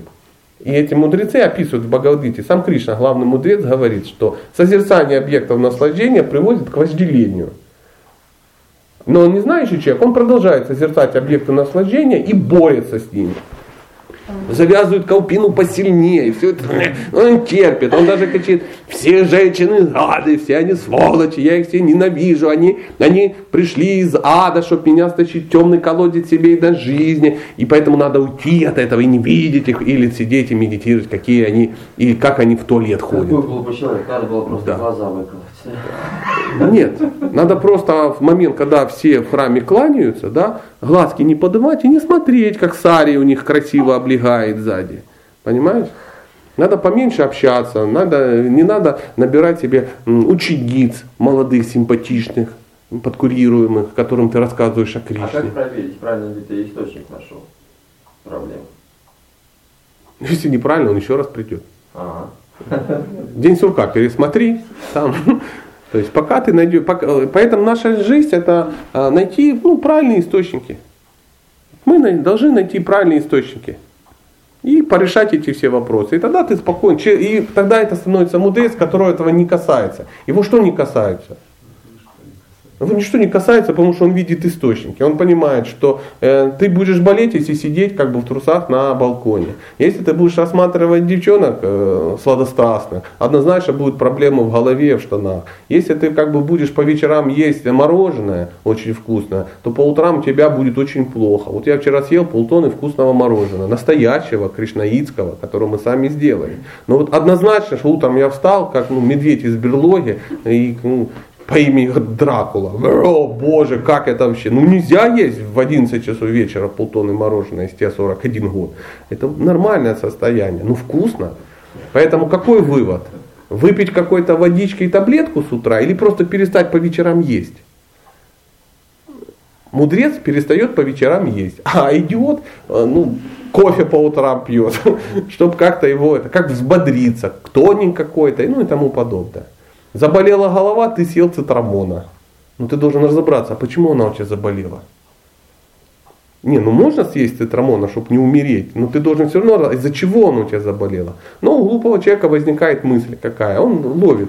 Голова болит, цитрамон, голова болит, цитрамон, печень болит там или что-то, э, желудок заболел, ножпа, желудок заболел, ножпа. И таким образом там к 60 годам он шкаф открывает, а у него там 20 лекарств, которые он ест в течение дня. Потому что он не ищет причины. Но я говорю сейчас о теле, а мы говорим сейчас о духовных болезнях. И это называется двеша, отвращение и желание избежать всего, что вызывает боль и дискомфорт. И последнее, абхиневеша, непонимание своей вечной, вечности, да, непонимание своей вечности, страх смерти, отождествление себя с привычками прошлой жизни. А, Есть ли привычки? Отождествляйся, отождествляйся. То есть занимайся какой-то практикой, но иногда в тебе э, всплывает что-то. Да? Иногда ты такой, ну, занимаешься, занимаешься, занимаешься, потом приходит ситуация, и ты ее решаешь не как вайшнав, а как сержант Байконура, например. Или ты ее решаешь не как преданный, да, а как э, ну, гопник с Нижнего Бутова. Понимаете? То есть раз и всплыло, так проще, так проще, так понятнее, так понятнее. Но ситуация будет опять приходить. Почему? Потому что ты пока себя отождествляешь, ты неправильно ее решаешь. Ты ее решаешь, но ее неправильно решаешь. Тебе звонит кто-то из преданных и хамит, например. Ну, и ты, а ты берешь ее и решаешь как? В ответ. Ну, не, ну ты не то, что хамишь, ты человек интеллигентный. Ну, знаешь, как говорится, мы разведем этих лохов так, что они подумают, что потратились на себя. И это работает, но это неправильный ответ. Вот в чем дело. Оно работает. И человек потом чувствует себя ну, глупым и понимает, что ну, ты его просто развел. Ну, почему что у тебя язык подвешенный, ну и тому подобное, потому что у тебя такой опыт был, ты решал этот вопрос и 20 лет назад среди ну, валютчиков, которые торговали, барыжничали валютой на советско-финской границе где-то. И они так этот вопрос решали. И у тебя есть такой опыт, как это ну, разводить так. Но э, а сейчас он пришел не для этого, а по-другому. И тебе преданный, например, нахамил, но это тебе даже не преданный нахамил. Это Кришна решил узнать, как ты уже, ну, как ты решаешь этот вопрос. Да. а ты все равно еще валючик советско-финской границы. Хоть на тебе там шнуры, ковачи, тхоти, а сознанием ты еще там. Вот, вот что это такое, дорогие друзья, вот что такое анархия. Второе, это мы сейчас поговорили о душ, душкритотхе, это порожденные грехами прошлой жизни. А сукритотха это порожденная прошлой благочестивой деятельностью. И они делятся на две части. Первая называется пруктякша, буктякша. Это желание совершать благочестивые поступки и наслаждаться им, ихними плодами. А второе это муктякша. Это унаследованное стремление к избавлению от материи, отречения, не связанное с бхакти. Можно еще раз а, Я даже санскрит говорить вам больше не буду. Первое. Просто. Э, это первое, это желание совершать благочестивые поступки и наслаждаться их результатами. И мы, а что в этом плохого? Спросим мы. Ведь если человек поступает правильно, и к нему приходят правильные результаты, почему ими бы не наслаждаться? И это крутой уровень для человека, ну, для которого вообще не совершает никаких благочестивых поступков. Но мы-то знаем, что за благочестивые поступки человек что получает? Благочестивые последствия. Да? Сейчас мы говорили, что человек получает за неблагочестивые поступки. И куда движется человек, который совершает благочестивые поступки? В рай. В рай. Он должен их будет что сделать? Вот отработать, он должен будет получить это. Ну, мы так, отработать, потому что у нас-то нету, и мы завидуем, да? Но тем не менее, да, да, да, пусть они попадут в рай, рано они. Ну, потому что у самих шансы-то есть, а и с Ямадутами, да, встретиться. Поэтому, но на самом деле, по большому счету, даже желание, вот такое желание, да, совершать эти благочестивые поступки, чтобы что-то к тебе пришло. То есть я вот жертвую, потому что мне, ну, это нормально, я денежку жертвую, мне приходит. Я поймал алгоритм. Чем больше отдаешь, тем больше приходит. Во всяком случае, возвращается все то же самое. Я ничего не теряю. Плюс я коплю благочестие. Нет, но если это благочестие здесь реализовать сейчас, чтобы не уйти туда, на райские. А нет, если ты, например, совершаешь благочестивые поступки, потому что ты хочешь получить за это что-то благочестивое, это крутой уровень, но он ниже уровня Вайшнава. Вайшнав совершает благочестивые поступки для Кришны. То есть бабушку через дорогу ты переводишь не для того, чтобы тебя тоже переводили пенсионером потом, когда ты будешь ну, старенький. Ты денежки в храм жертвовать не для того, чтобы очистить свое богатство. С чего-то ж надо начинать. Это другой разговор. Но извини, у нас сейчас Мадхурия Кадамбини. Мы уже с многого начали. Но мы должны понимать, к чему мы стремимся. Пойми, если мы начнем говорить о, о преме, ты должен сразу привыкнуть, что это не твой уровень. И не мой. Поэтому, э, э, но это анарха. Понимаешь, это анарха. Есть целые философии, которые э, ну, живут вот в таком варианте. То есть, ну, что, надо делать благочестивый пост. Это нормально, это нормально. Но знающий человек говорит, и это не тот, который их перестает делать. Он их начинает делать правильно. То есть задача стать преданным Бога, а не благочестивым человеком. Но, скажу честно, чтобы стать преданным Бога, сначала нужно стать хотя бы человеком. Хотя бы, я уж не говорю о благочестивом, хотя бы человеком. А второе это муктякша, это, это стремление к избавлению от, от материи. Это, ну, это желание, ну, муктякша, мукти. То есть желание получить что?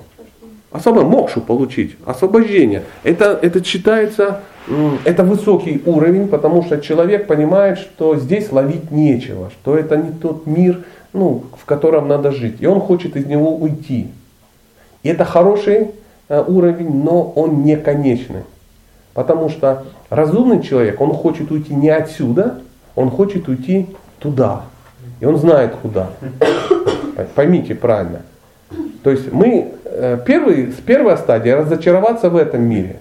Но если ты тут разочаровался, но к тому не привязался, то ты просто получишь освобождение.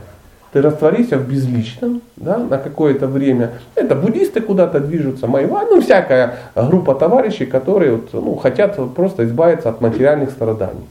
Это, это трансценденталисты, это благочестивые люди, но это не наши люди. Надо иметь проактивную позицию. Да, конечно. Мало свалить отсюда. Надо попасть туда. Мы, помните, примеры приводили, как из Советского Союза когда-то кто-то хотел просто свалить. Если ты хотел просто свалить, неважно не куда, потому что везде в любом случае лучше, чем здесь, это уровень, но не самый высокий. А мы говорили о, ну, высокий уровень, да, это когда человек хочет не просто свалить, он хочет свалить, например, в Швецию. Он четко знает, почему он туда хочет свалить. Он учит шведский язык, шведские законы, заводит шведских друзей, учится одеть, одевать шведскую одежду, а, а, начинает любить шведские автомобили, шведские пуховики и шведскую зиму. И потом он а, абсолютно законным путем получает шведскую визу на постоянное место жительства и уезжает туда. Так вот, Бхакти-йог настоящий, настоящий, не какой-то, ну, псевдо, настоящий, он абсолютно официально получает э, э, ну, право на выезд с этого мира в, в Кунжук Кришне. Вот прямо туда, непосредственно. Не просочиться туда, не на торговом корабле каком-то уехать под брезентом. Да? Потому что многие хотят духовный мир ну так свалить. Поэтому возникают такие иллюзии, типа там, черный ход какой-то, а нас там договорились уже кто-то, и даже и Прабхупада, вот он, он придет, да, и когда корабль будет отходить, он скажет, ну вы оборванцы, давайте как бы в шлюпочку тут нагрузитесь, как зайцы к бабаю, да, а я вас как бы прикрою, и вишнудуты не заметят. А потом вас тихонечко выпущу, ну, вы будете не в самой как бы кунже, ну, рядом там во враге будете там себе построите свой маленький искончик, да, такой, и будете там на балалайках играть мы вас забором обнесем, да, и там гетто сделаем такое, чтобы не воняло, да, мы там, ну и вы нам мешать не будете, ну и все. Ну, это иллюзия, это иллюзия, абсолютно. Поэтому это и называется э, мукьяша. А это не слишком ну, не нужно? То, что надо, да, я сам в шоке. Третье называется апарадотха. Это оскорбление. Оскорбление, совершенное в процессе бхакти.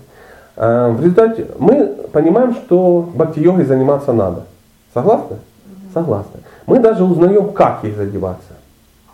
А, но если мы узнаем не как, э, мы, если мы не узнаем, как правильно заниматься и какие могут возникнуть последствия, то тогда у нас возникают трудности. И э, бывает что? Вы все их знаете. Одна, одно из оскорблений совершенного процесса в бхакти, это называется Сева аппаратха называется. Что такое сева аппаратха? Сева это служение, аппаратха, аппаратха. Э, ну, дословно переводится аппарат, то, что не нравится радхе. Аппаратха. То есть, ну, это косяк какой-то. И вот э, э, сева-аппаратки, какие бывают сева-аппаратки?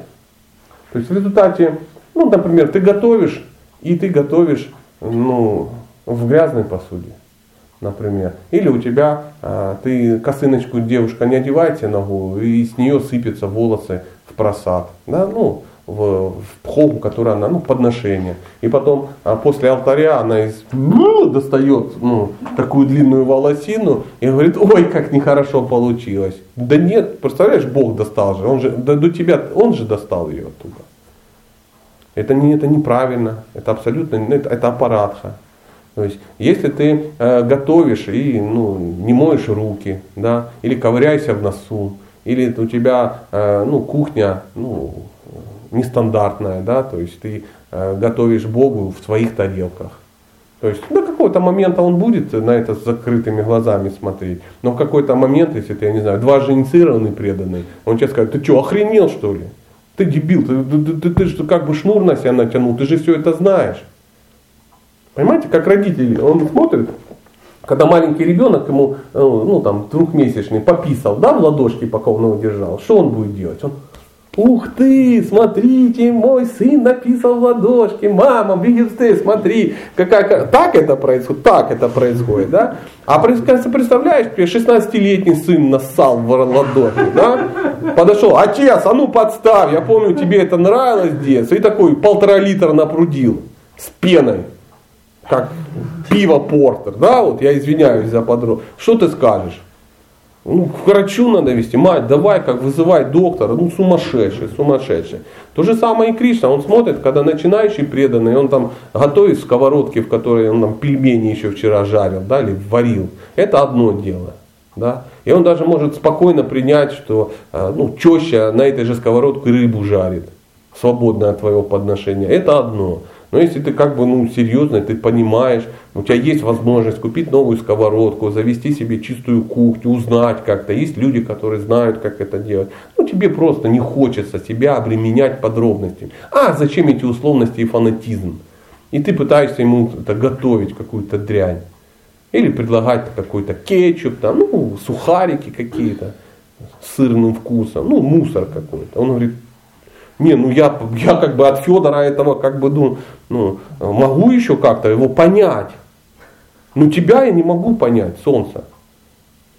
Это оскорбление, и человек от этого деградирует. От одной и той же деятельности один будет прогрессировать, а второй будет деградировать. Хотя они в одной и той же сковородке делают одно и то же. Поэтому, ну и мы сейчас заговорили за это, да, но бывает а, а, оскорбление во время пуджи. То есть ты пригласил себе божества, они приехали, а ты решил, что мыться не обязательно. И Бог тебе потом говорит, слышишь, ну мыться-то надо. Ты хотя бы после, после сортира-то ну, сходи на биде. Мало просто там туалетной бумаги поюлозить, я извиняюсь опять же. Надо ну, быть чистым. Ты зачем ко мне опять алтарь открыл в майке, в которой ты еще ну, с прошлой недели? А он нашел. Она еще не воняет. Нет, стандарт в том, что если ты ее сегодня носил, то завтра ее уже нельзя носить. Ты ее побрызгал чем-то пахучим и все. Ее надо постирать и приходить ко мне в чистых носках, трусах. Ну, не знаю, это так сложно, ну, это, ну, как же. Это аппаратки. И так масса каких-то вещей, которые, ну, мы не знаем. То есть, например, э, ну, пример, пример, чтобы вообще было понятно. Сидишь ты и как бы ноги э, к святому человеку, да, и сидишь ты годами, сидишь, сидишь, сидишь, смотришь. Ну, а святой человек молчит, ему наплевать на это. Почему? Ну, он же святой, да. А потом тебе кто-то говорит, слушай, перестань копытами к святому, да, сидеть. Ты говоришь, ой, хорошо. Ну, а следующий день пришел, опять сидишь. Ну, а что тут? Я так привык, у меня ноги ну, болят, болят. И то есть вчера ты за это ничего не получал, а, за сего, а сегодня ты уже начинаешь за это нести ответственность. Почему? Ты знаешь, но не делаешь. Понимаете, о чем речь? Ну, я извиняюсь за конкретный пример, да, а просто, ну, я вижу, что просто ситуация-то изменилась. Я не святой, это очевидно, но а, одно дело там сидеть, ну, друзьям, да, ну, а другое дело, ну, ты же так будешь сидеть, и когда садху приедет, да, потому что не знаешь. Но если ты узнал, все закомпостировано, Кришна пришел и дал тебе эту информацию. Может быть в грубой форме, пришел какой-то фанатик, да, и тебе рассказал, что ты гоблин, ну и тому подобное. Ну ничего страшного. Ну сказал и все. Я же как бы что, русских слов не понимаю, да. И все, больше я так не делаю. Больше я так не делаю. И есть целый список, чего делать не надо. А где этот список? А, а семинары? Да и везде. Везде, Таня. Ну, ты живешь в мире, у тебя же э, есть э, все. Просто залазишь в интернет, и там все на тебя обваливается. Есть масса, масса вариантов. То есть задача, ну, захотеть это узнать.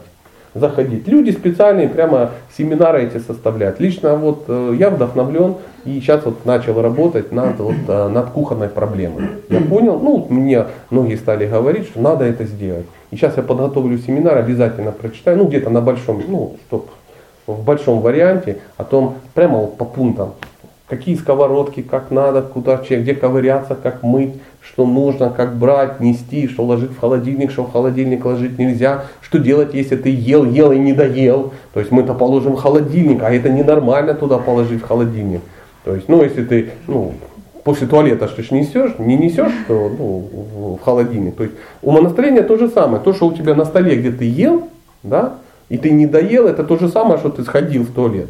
То есть отнести это, положить опять в, ну нельзя. Ненормально.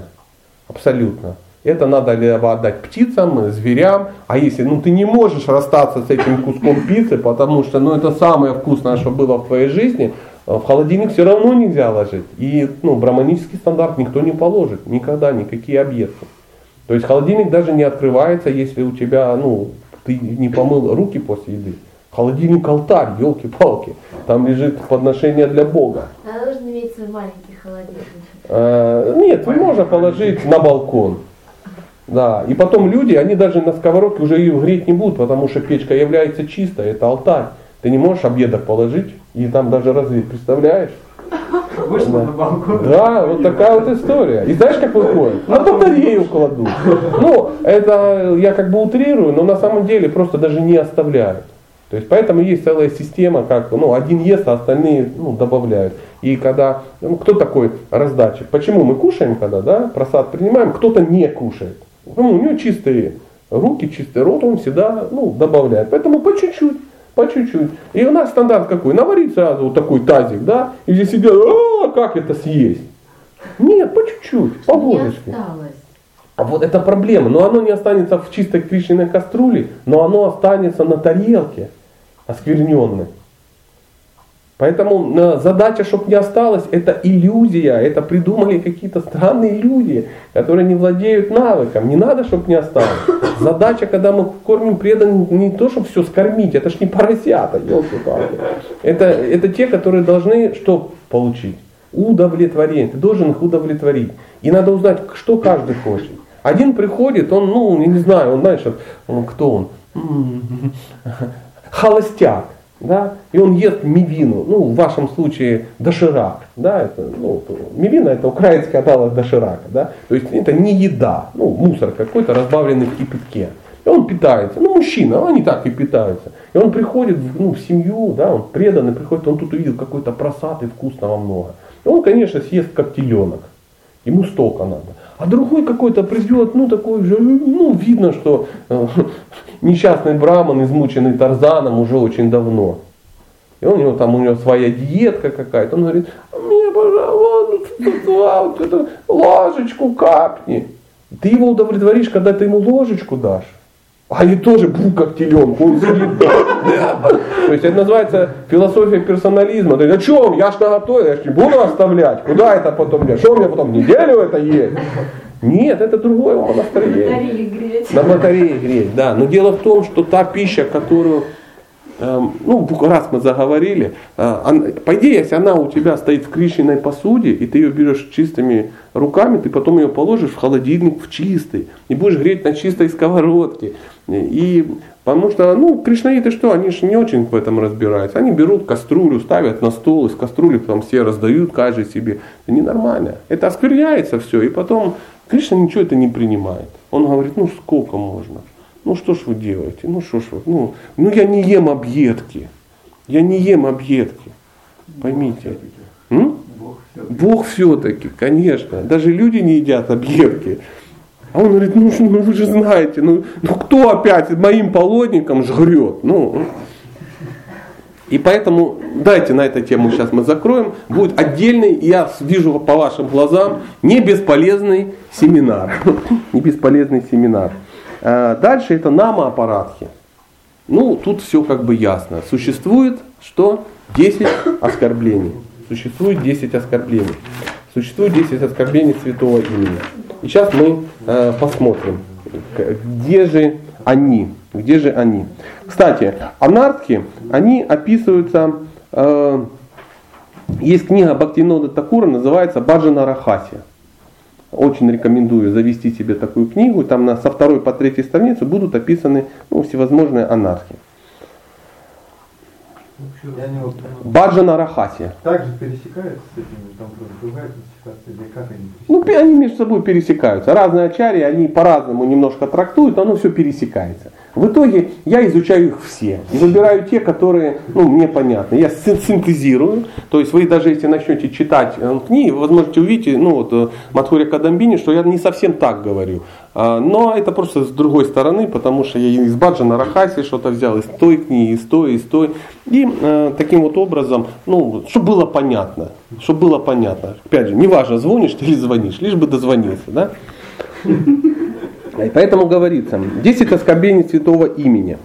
М, 10 оскорблений святого имени мы теоретически должны знать. Почему? Потому что первое, чем мы занимаемся, мы начинаем э, повторять мантру.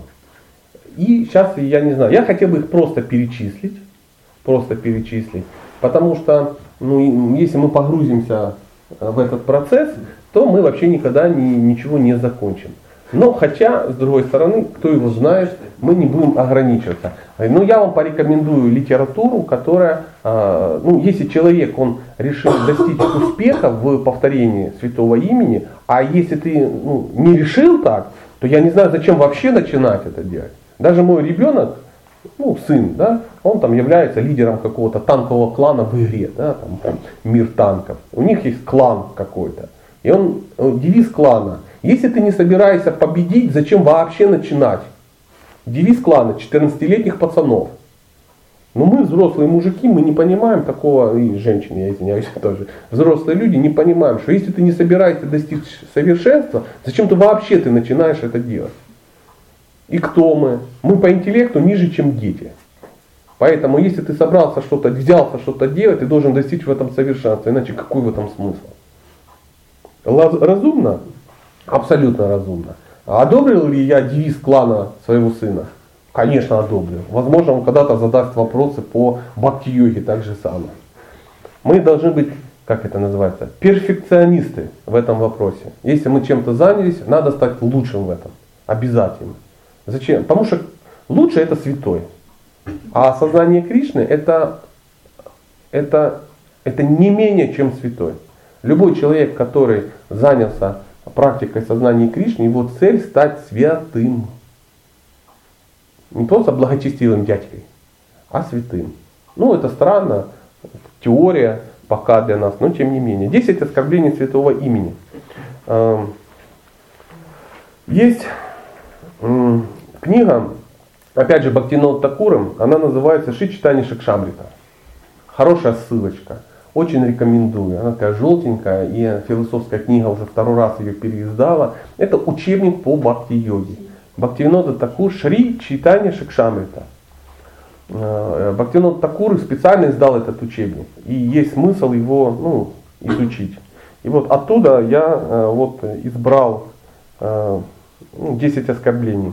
Они э, есть в более расширенном варианте, с комментариями, с обширными комментариями. Целые книги есть по этому поводу. Но мы очень коротко. Первое, это критиковать преданных. Просто крити- критика преданных, любых преданных, любых, любая критика является оскорблением святого имени. Поэтому если мы в голову забили себе э, вариант такой, что я ни при каких э, условиях не критикую преданных, что бы они ни делали, это крутой вариант. Потому что если мы начнем сейчас философски разбирать, почему это не надо делать, мы придем к тому, что за любыми поступками преданных стоит Кришна. И критикуя преданных, ты говоришь, я атеист, я не верю в то, что все контролирует Бог. Поэтому я их буду критиковать, им объяснять и тому подобное. Критиковать, надо не преданных критиковать, надо критиковать и ну, разбираться с ну, неправильным умонастроением, да, какие-то ситуации. То есть кто-то может сказать, ах, ты же сам же задумал семинар делать, да? Ты просто решил всех закритиковать, что вот они все ну, гоблины и неправильно как бы готовят. Да нет. Я просто узнал от хорошего человека, как это делать. И сейчас э, в эстрадно-цирковой манере расскажу другим, как это делать. Если вам это интересно, пожалуйста. А если нет, ну продолжайте дальше делать. Чего? Я, я, я же все равно продолжаю есть у вас дома. Ну, как-то так, правда же? То есть меня, я же не захожу, о, опять я пришел к этим уродам, которые опять ничего не умеют делать. Я для само, самозащиты. Ну, мы лучше научу, они будут делать классно, меня приглашать, мы вместе все будем есть и прогрессировать. Тем более еще будет доволен Бог, который ну, там живет. Поэтому критиковать преданных не стоит. Я сам это пытаюсь себе вбить в голову, потому что ну, я стал меньше критиковать преданных, но пока еще не избавился от этой дурной привычки ну, самого умного во дворе. Вот это есть такой комплекс неполноценности. Второе. Критика вот это искать недостатки? Критика это критика. То есть, когда ты критикуешь, ты понимаешь, ты делаешь что-то неправильно. Я делаю правильно, а ты неправильно. Я это вижу, потому что я великий, а ты чмо. Ну это так, утрированно. Или просто вы посмотрите все, ну что же он делает? Как ты мог так поступить? А, и тут очень тонкая грань между критикой и даванием наставлений. Что такое давание наставлений? Первое, ты квалифицирован. Второе, э, человек тебя принимает авторитетом. То есть ты находишься в отношениях. То есть человек приходит и говорит, скажи мне, пожалуйста, как делать правильно. Или скажи, что ну, я что-то делаю неправильно. Ты говоришь, ну да, ты делаешь неправильно, ты делаешь неправильно. Ты, конечно, опять цари намотала, как в, ну, в турецких порнофильмах. Ну, пуп не должен торчать, извини, ну, матаджи. То есть сари наматывают выше пупа. Если у тебя торчит пупок, даже если он красивый и ну, с кольцом там каким-то, это, это не нормальное состояние, это вожделение. Милая дама так не делает. И если я это подойду, скажу первой попавшейся даме, да, то это будет критика. Если же я это скажу, ну, например, ну, например, если это скажет моя жена своей, ну, э, как, ну, тот, кто слушает ее советы, это не будет критикой. Поэтому первое, ты должен быть квалифицированным, второе, а тебя должны принимать авторитетом. То есть, значит, вы должны состоять в отношениях, ну, ведущий ведомый. Кому попало это говорить не надо. Ну, и либо ты, например, находишь, ну, ну, президент храма, да, и, ну, твоя обязанность, ну, эти вещи как бы отслеживать и как бы сообщать. Но умный президент даже не будет ходить и всем гавкать. Он раз смотрит, ходит с пупком, да, он говорит, так, Светка опять с пупком ходит, так, кто там для нее авторитет, кто там из старших, подзывает, Илка, слышишь, сходи, ну, ты видишь, не по, да, да, конечно, у меня как раз те отношения, которые мне позволяют ей сказать. Ты пошла тихонько сказала, и все счастливы, да? А если я сам пошел, сказал, она сказала, так, понятно, сам засмотрелся на мой пупок, поэтому у тебя такого нет. А замечания делать, это... Вот это оно и есть. Это критика? Конечно. То есть человек, например, ругается матом, ты ему говоришь, что... Ну опять же, где это надо, происходит? Да, ну, как бы, Где это происходит? ну, не в храме, конечно. Ну, не, ну смотри, ты едешь в автобусе, Бог с ним. Мы сейчас о храме говорим. Критиковать преданных. Кого ты там критикуешь? Преданный, ругающийся матом в автобусе пьяный с пивом. Нет, ну речь не об этом. Это немножко другая дхарма, и там надо тоже быть ну, в рамках. Если ты мужчина и ты видишь, что обижают женщин, твоя дхарма, ну, вмешаться и избить негодяя, это не будет критикой.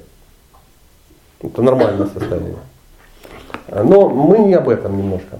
Мы о чем говорили, я сбился. А, второе оскорбление. Я аж на другую страницу перевернул и забыл. Второе оскорбление. Считать полубогов независимыми от Господа. И нам кажется, что это непонятно, ну что значит, а мы вообще не знаем никого из полубогов.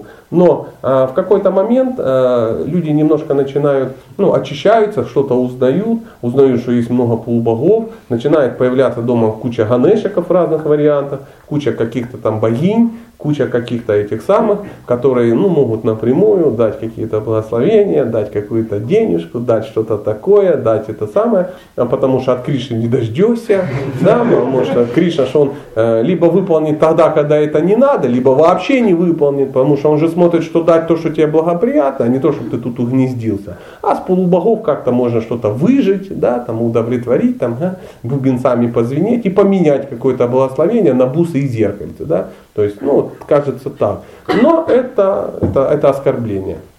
Это непонимание существования. Сами, нас, почему? Потому что полубоги сами ничего не дают. Они потом идут к Богу и говорят, блин, ну прикинь, придурки, а. Боятся напрямую и вот взятки дают чиновникам. А чиновники идут и потом им говорят. Он говорит, ну дайте им, дайте. Ну я недоволен. Я недоволен. Это ваша как бы кормушка, вы с этого живете. Хорошо, без проблем, я не против. Но ко мне пусть не обращаются. Это называется оскорбление. Оскорбление считать, что можно порешать вопрос через полубогов. Неправильно. И преданные иногда попадаются на это. А потом говоришь, а что, что, а что, кто это у тебя? Это Ганешек. И там копеечки снизу такие лежат, 4 доллара там. А это зачем? Ну что ты? Это же преданный Кришне. Я ему поклоняюсь как Кришне. А зачем? Ну, я надо же преданным служить. Я говорю, а что ж мне мою фотографию там не поставила? Ну, рядом с Ганешиком. И туда бурфи класть. И человек сразу раз и А что, мало других преданных? У Туласи Деви преданная, поклоняйся ей. Ну, что ты с Туласи получишь, да? Только геморрой вот это, лампы покупать, да, вот это цветочки, все вот эти штуки, это следить, чтобы она не погибла, ну, и там жуков каких-то, которые атакуют ее, надо да, Туласи прия, надо еще петь, да, там зачем-то, или не надо, ну, то шить какие-то штуки. Ну, вы знаете, да, что за Туласи ухаживать. А одни проблемы внешние, кажется. А Ганешик что, стоит с хоботом, никого не трогает, такой денежку берет, благословляет. Ты тут считаешь, чик -чик -чик глазки как у Кощея бессмертно. Вот это оно и есть. Вот это оно и есть. А Шива? Ну, такая же история. Такая же история. Такая же история. Мы же знаем, что Шива тот, кого легко удовлетворить, и все вырвать можно. Это одно настроение. А зачем Шиве поклоняться? Поклоняться ну, на алтаре. Мы знаем, Шива это, это лучший преданный э, Кришны в, во Вселенной. Мы Шиву глубоко уважаем. А то, что касается как преданному исправляющему.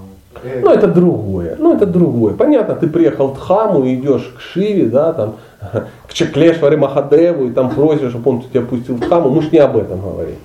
Мы же не считаем, что Шива является Богом. Просто он ответственный за это. Там, там другая история. Ну, ты же понимаешь, что это другая история. Мы говорим про то, чтобы ну, обдурить Кришну. Легким, легким таким, ну, на блатной козе его объехать тихонечко, подъехать с черного хода, загрузить благословение и уехать.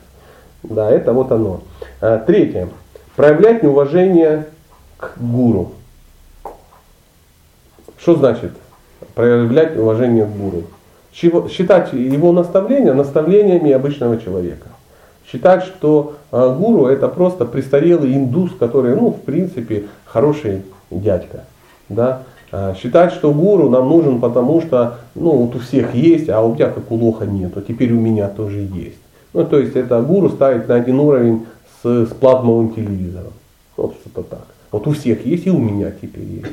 Теперь все нормальные всякие дасы и девидаси, а лоси все прабхи, прабхи, бакты, Феди, Ромы, и там Бактин Катя, например. А я уже нет, я уже Дас или Дэвид Даси. Вот у меня есть гуру и все.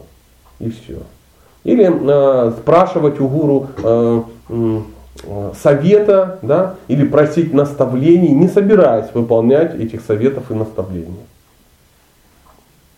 Понимаете, да, о чем речь? О, Махарадж, как это сделать? Ну вот я рекомендую тебе как бы заниматься ну, этой деятельностью. Ну, блин, не совпало, не угадал гуру моих желаний. Вот если бы он также сказал, что надо на Катьке жениться, да, как я вот планирую, то вот был бы хороший гуру. Ну, как вот э, я знаю историю, одна Матаджи бомбардировала своего гуру просьбой развестись со своим мужем мерзким что он мне не пара, ну это всем очевидно. Он говорит, ну не надо, не надо, не надо, не надо. Она годами его как бы, инициированная, преданная, все нормально, ну все очень хорошо, очень хороший человек, но шиза такая. И в какой-то момент он говорит, я разрешаю вам развестись. Она очень довольна, и он говорит, но э, тебе, о дорогой Прабу, э, тебе надо будет жениться снова. А тебе, солнце, я запрещаю выходить замуж. Посвяти свою жизнь тому, ну, чему ты от меня просила. Она плакала две недели, не переставая. Ну, представляешь, горе какое. Вырвала вроде себе такое благословение, а вот так вот.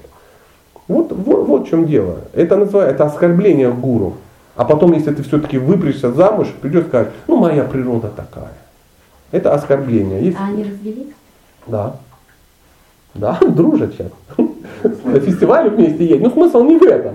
Э, смысл в том, что э, Махарадж сделал классно, он ну, и разрешил, и как бы он, он просто видел, что она хочет. Она просто, ну, вожделение. Она хочет ну, лучшего, лучшего, завести что-то другое. Я сейчас не критикую женщину, как вы же никого не знаете, я ее не знаю. Ну так, просто как символ. Но это реальная история. Реальная история. И так далее. Уважать, не уважать гуру, там, ну, масса, масса, масса. Понимать, сдать его наставления и не выполнять. Да? Просить их и как бы не выполнять. Ждать, что гуру это тот, кто будет санкционировать твои глупости. Лезть к гуру там только со своими какими-то материальными проблемами. О, Махарадж, а можно ли предлагать сметану? Можно, говорит предлагай. А что, это надо было мне писать в интернете? Это, у тебя что, вокруг нету людей, которые знают, что предлагать? Ой, Махарадж, у меня сегодня был такой сон. Ты 4146 ученик, который, ну, который переехал в другой ашам, сменил ашам, ну, это самое, там, женился э, без разрешения, все это как бы сделал сам по себе, а вот рассказать об сне и как э, питание, как бы свое наладить, да, сметанку ввести в рацион, это надо, конечно, к гуру обратиться. Но к кому еще? Кому еще? Это выдает просто полное невежество. Ну, это оскорбление, просто оскорбление. Это танковым двигателем мух гонять, ну, чтобы нас, нам было понятно. Четвертое. Ну, не получилось просто прочитать, вы уж извините. А, а можно вопрос? Да. А это касается только каких каких-то, ну, не знаю, прямых наставлений, или если, ну, гуру дает наставление, ну, он говорит, а, внимательно повторять святое имя. Я понимаю, что, ну, мне сейчас это очень сложно потянуть. И что? А, Я а что сложно потянуть? Ну, Что вот, я не могу внимательно повторять. А ты можешь начать пытаться внимательно? Да. Ну, вот, нормально. Если то есть, ну, конечно. Ну, хорошо, если гуру тебе дает наставление родить ребенка, ты его родишь на следующий день? Нет? Нет. А что ты начнешь делать? Пытаться. Аж как? Ну, Искать мужа, выходить замуж, вот таким образом, да. То же самое и здесь. Если ты, он тебе говорит, надо внимательно повторять, ты же, да, я, я, да, я должна это, я надо начать это делать, пытаться, начать читать книги, изучать, пробовать. Для начала начать повторять вообще хоть как-то мантру, и со временем это придет. А другой, другой есть вариант. Ну, я сейчас этого делать не могу, и ничего в жизни не изменилось. Понятно, я же нахожусь на таком низком уровне, это очень удобно находиться в своем мозгу на самом низком уровне. Но надо-то начать это делать. Говорится, что есть такой уровень повторения, как намаабхаз. Очистительное такое повторение. Тень, тень чистого имени, да, намаабхаз. Так говорится, что желание достигнуть намаабхаза, просто желание его достичь, является уже намаабхазом. То есть ты допустила мысль, что это надо делать. До этого ты не допускал. Ты говорил, ну я-то никчемность, я буду рам-рам, рум-рум, еще 156 миллионов жизней делать. Но потом ты говоришь, блин, я трачу 2-3 часа в день, может быть все-таки как-то попробовать быть внимательным. И Кришна, и там он говорит, вау, господи, ну посмотри, пришла мысль, пришла мысль. Первая практичная мысль, не прокакивать 2 часа в день, да, бесполезную какую-то деятельность. Результат всей твоей практики, у тебя пришла мысль, что может быть начать повторять внимательно. Это уже э, намабхаз, прикинь. Ну, я смог, да, донести? Да. Я, я знал. Спасибо. Очень классный вопрос. Очень. Четвертое. Критиковать веды и другие священные писания.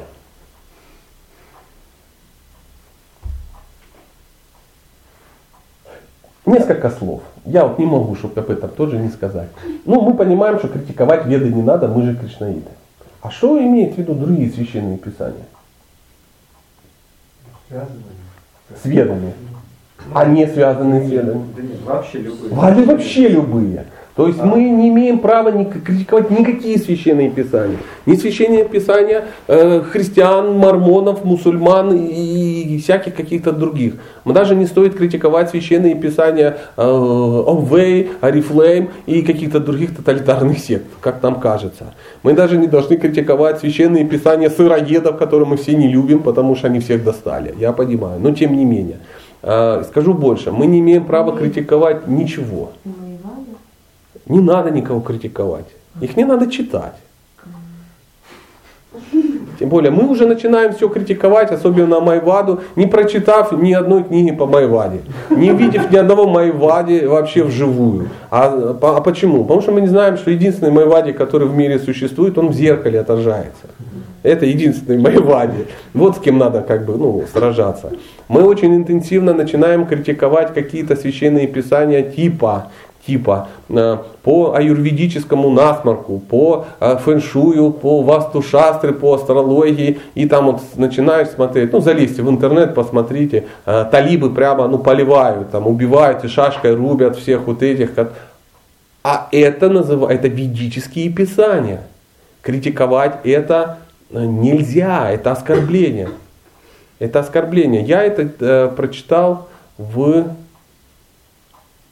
в этой книге, в Мадхуре Кадамбине.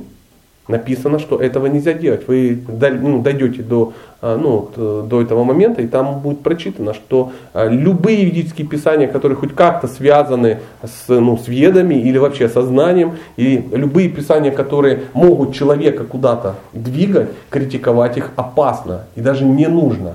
Нужно не критиковать чужие писания, надо свои читать. Вот в чем дело. Но этого многие не знают. Почему? Потому что разные писания, они призваны, они все же от Бога. Они призваны, чтобы разных людей с разного уровня передвигать на более высокий. Если мы критикуем их, да, если мы считаем, что они ниже, там еще, да, они могут быть и ниже. Это нормальное состояние. Мы не опускаем. Мы человеку разрушаем веру в них. И то, что его могло продвинуть, да, например, книжки Олега Геннадьевича Тарсунова. Например, ну что, это, это, что, бхакти-шаста что ли? Да нет, ну это, ну это так, на уровне тела все. Но они-то передвигают человека. И ты говоришь, книга Тарсунов, да ну, даже не читай, это все такая фигня. Астрология, Нарушевич, он от, от лукавого от дьявола. Он разрушает искон изнутри и тому подобное. И ты идешь в ад. Потому что ты критикуешь преданных, во-первых, а во-вторых, священные писания. Нельзя этого делать. И вот в Матхуре Кандамине вы найдете. А это священное писание? А что такое священное писание? И? Ну это священное писание. Ну а это священное писание? Никакого, да? А... а книга Матхоря Кандамини это священное писание? Да. А почему? Потому что давно было написано, всего 400 лет назад. Нет. Она была написана Вишванатха Чакаварти Такуром. И в его время наверняка были люди, которые говорят, никогда не слушайте этого Вишванатху. Он наверняка гад какой-то. Но прошло время, Проповедь – это любые действия, которые двигают человека к Богу, приближают к Богу. Если проповедь ну, тех людей, о которых мы сейчас говорим, они двигают человека куда-то, с невежества хотя бы до страсти, они движутся к Богу. Если они движутся к Богу, то все писания, на основе которых они это делают, являются автоматически священными. Не слишком ужасное заявление? Нормально. Ты можешь ими не пользоваться, но критиковать их не стоит. Не, это понятно. Просто а, понятие священное писание не совсем понятно. Ну хорошо, пусть не ведические писания. Давай так, назовем это ведические. Э, критиковать веды и другие священные писания. Дело в том, что веды, они очень обширны, очень обширны. То есть конкретно о Кришне, о Боге, в ведах говорят 4%, не больше. А вайшнавские писания, они вообще в веды не входят. Вайшнавские писания вообще не веды, они вне этого самого. Они даже в эти проценты не входят. И их незначительное количество. Остальные 96% э, кармаканда. Просто как жить в этом мире. Причем корыстно. Ну, как делать, как доить этот мир, не получая копытом в морду. И все это является ведическими писаниями. И критиковать их не надо. Это все равно движется. И мы, мы ну, мы же все продвинутые, сейчас находимся, мы же все Бхакти Шастры уже изучаем, да? хотя, ну, тоже сомнительно, что изучаем. Но тем не менее, мы так себя считаем, мы это все прошли в этой жизни или в прошлом, мы это все прошли, добрались.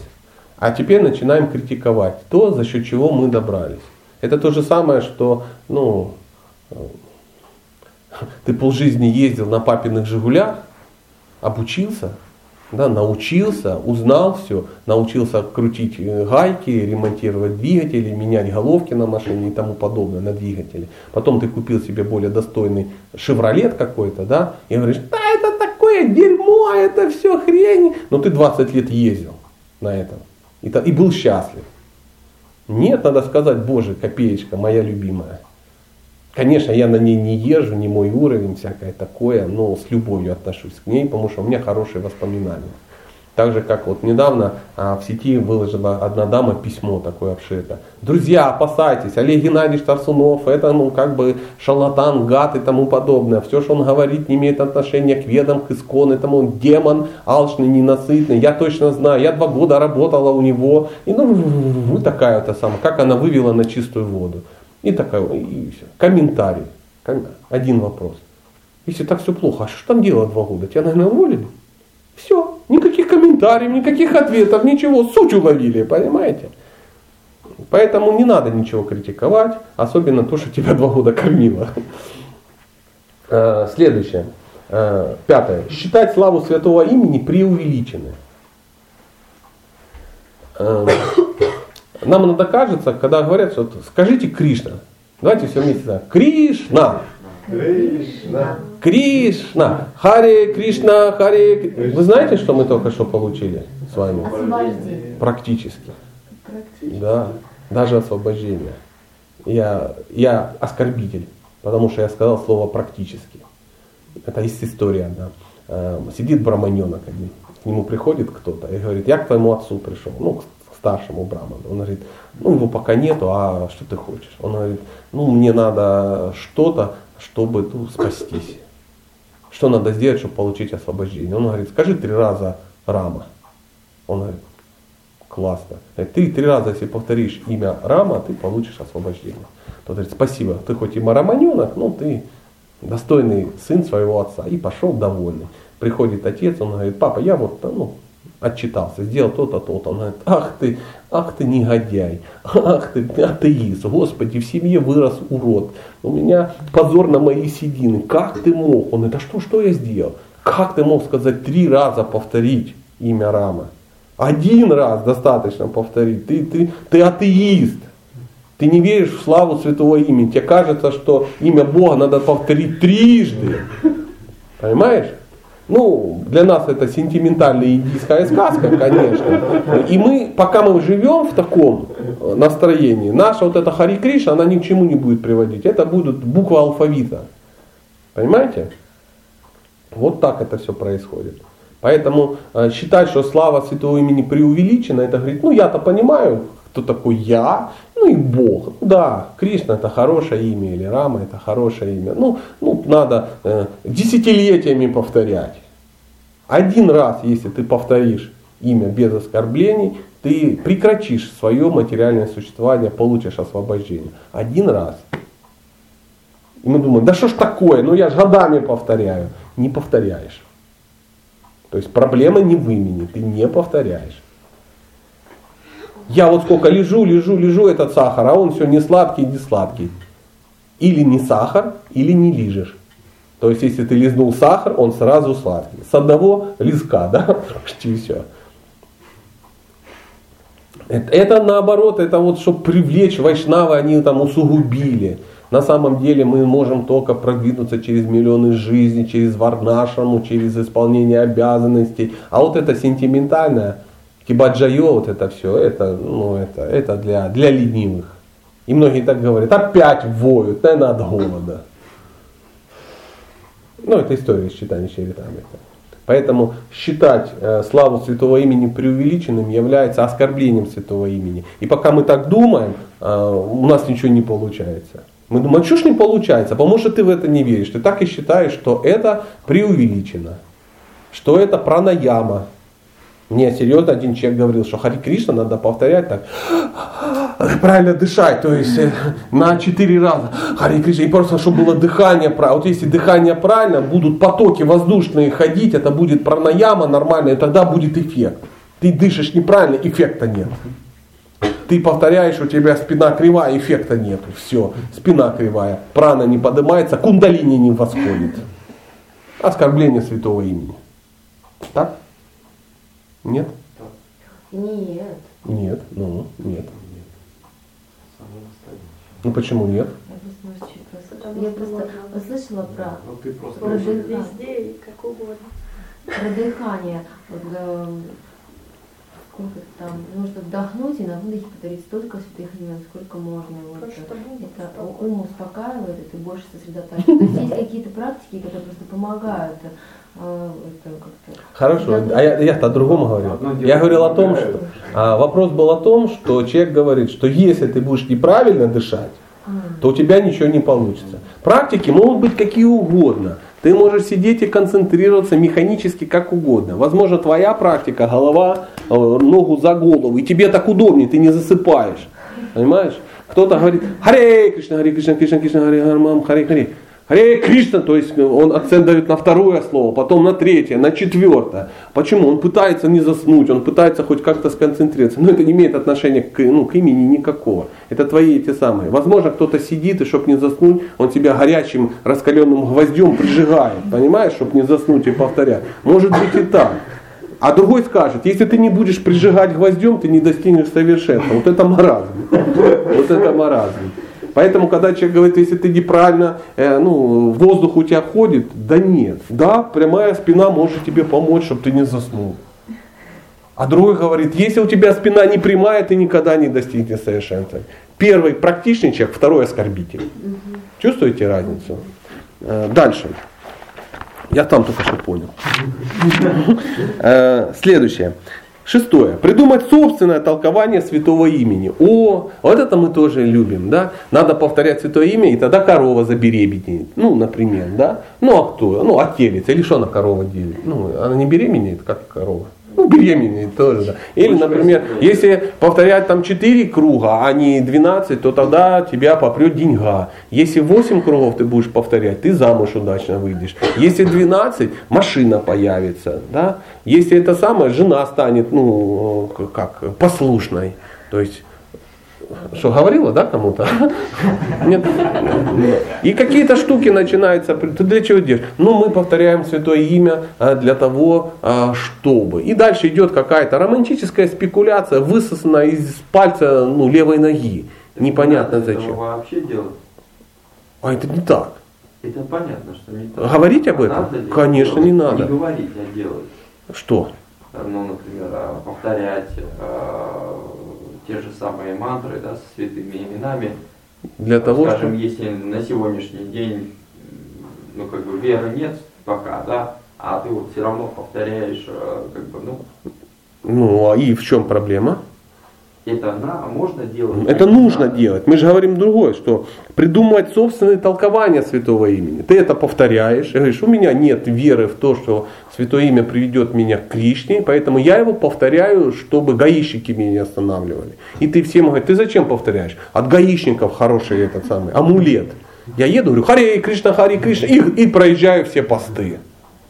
Вот, вот, святое имя, классно. Но ты на самом деле танковым двигателем гоняешь мух и вводишь всех в заблуждение. Потом кто-то узнает об этом, и он будет думать, что Хари Кришна Махамантра, или, не знаю, Гайтри мантры, или еще какие-то мантры с повторением именов Бога для того, чтобы угнездиться в этом мире. А они для другого. Для того, чтобы свалить с этого мира и уйти в духовный мир к Кришне. Поэтому ты можешь делать это для чего хочешь. Но подсознательно ты повторяешь это для этого. Но мозгов пока не хватает самому себе объяснить для чего. Поэтому, если ты себе не можешь это объяснить, спроси у того, кто знает. И не надо пытаться это объяснить кому-то, если ты не разбираешься. Как вы помните, мы вчера да, разбирались с проповедью. Да? То есть ты сам ничего не знаешь, поэтому придумываешь что-то.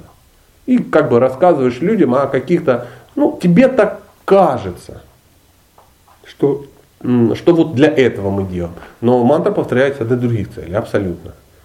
И для этого есть смысл узнать, для чего она повторяется. Я забыл вам сказать, а, ну хотел порек... ну извините за слово рекомендовать, но тем не менее, для того, кто повторяет святое имя, да, решил повторять и практиковать и достигнуть совершенства, для начала надо прочитать несколько книг. Первая книга это книга Бхактивинода Такура, называется Шри Харинама Чинтамани. Человек, который не прочитал Шри Харинама Чинтамани, я не знаю, нашел надеяться. Нашел надеяться. Для чего он это повторяет? Он э, э, менее дальновидный, чем 14-летние пацаны в клане с девизом «Если ты решил что-то сделать, то будь лучше». То зачем ты вообще делаешь? Если ты не хочешь быть лучше, какой смысл это вообще делать? Обязательно. Шри Харинама Чинтамани. Книжица, ну, вот такого же размера, как э, Матуря Кадамбини. Читается, ну, чисто технически за один день разбирается полжизни. Можно спросить? Да. А можно э, читать мантру и просить у Кришны каких-то вещей материальных, там, здоровья, например. А возникает мысль, что если ты не попросишь этого, то здоровья не будет. Это если, например, человек болеет, ты вот просишь, чтобы он, ну, там, Но может его лечить надо. ну, а вот э, когда там бо- болеет, это, да, вот э, преданные просят по- помолиться, попросить Кришну, чтобы вот э, человек выздоровел там, За других да. За себя нет. ну, я про это и спрашиваю. За других, пожалуйста, это нормально, твой эгоизм. Продолжение темы. А, это А за себя нельзя. Не, не то, что нельзя, Ну, это странно. работу, чтобы- Это странно. Это пытаться развести Бога, взять Бога на бзду называется. То есть я прошу за тебя, а ты за меня. Знаете, как вот в давние времена живут два чудака, два колхозника, один еврей, другой и этот, э, ну, православный. Одному нельзя в субботу работать, другому нельзя в воскресенье. Ну а работать надо, да? Ну, вот один одному корову доит в субботу, а тут тому в воскресенье друг другу ходят. И как бы, ну, тут так не будет работать. Лично вообще ничего не нужно, получается. А, а, Материального? Да нет, зачем? Поймите, это вот ситуация приблизительно такая. То есть Кришна наш отец. Мы можем это допустить? Ну, условно. Ты приходишь к отцу. Ну вот, вот давайте возьмем вот классический семья, да, у них есть дети.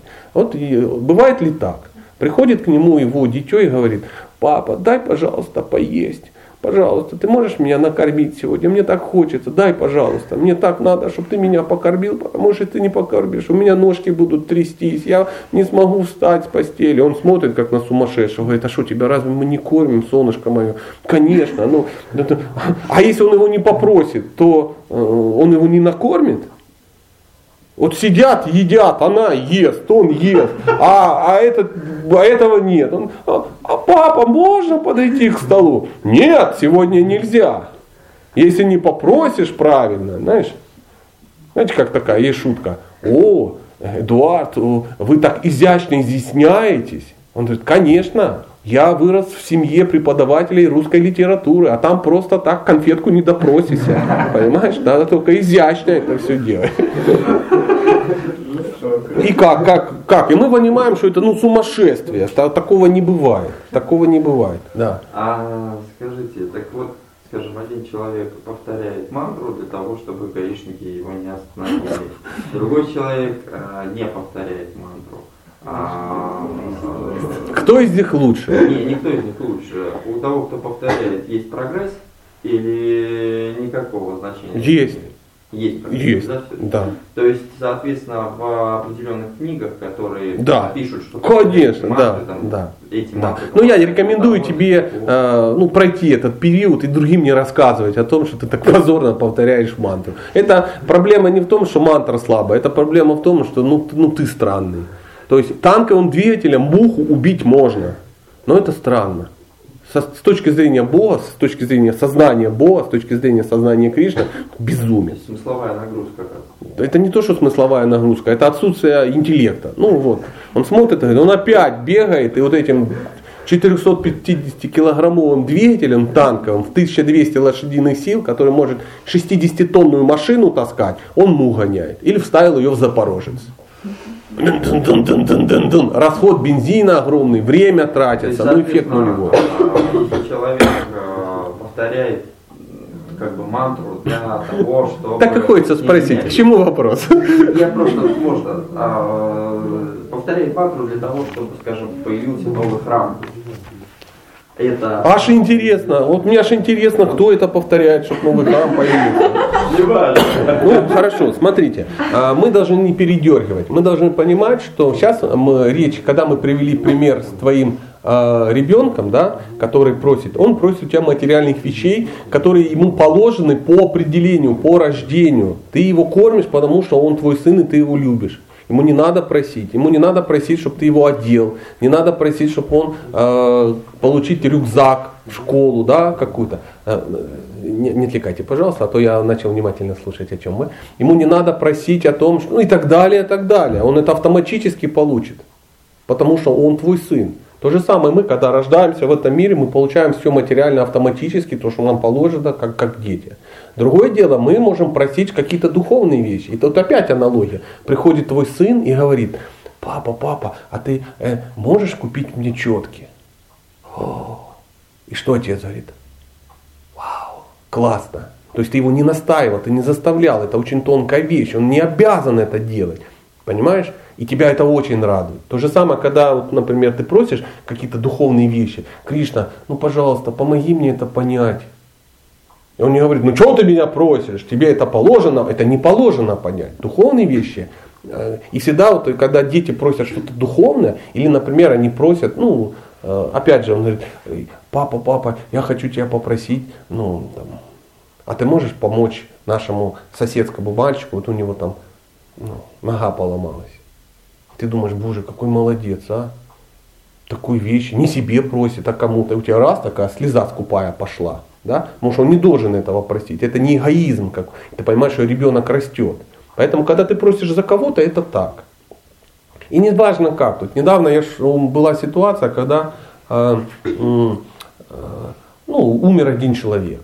Ну, ну, он был, никому он был хороший дядька, мне помогал очень, ко мне хорошо относился. А вот а, отец моего ну, друга, материалиста абсолютного. И вот я как-то так проникся и ну, ну, просто шел и мантру повторял. Ну пусть будет ему что-то хорошее. Неважно, что, ну просто. Вот, вот я чувство так выразил.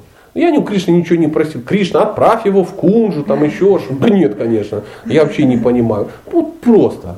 И кому от этого плохо? Ну, никому. Да, я немножко был сентиментален, да, еще что-то. Но я не просил ничего материального. Так же самое есть. А если же ты просишь чего-то материального даже для других, ну, для своего брата, говорит, папа, па- представляешь, приходит твой старшенький и просит за младшенька, папа, покорми младшенька. Он говорит, да что ж такое?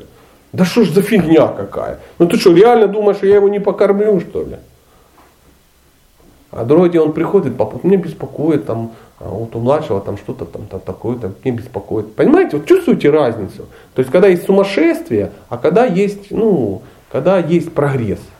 Поэтому просить у Бога что-то материальное, это глупо. Глупо.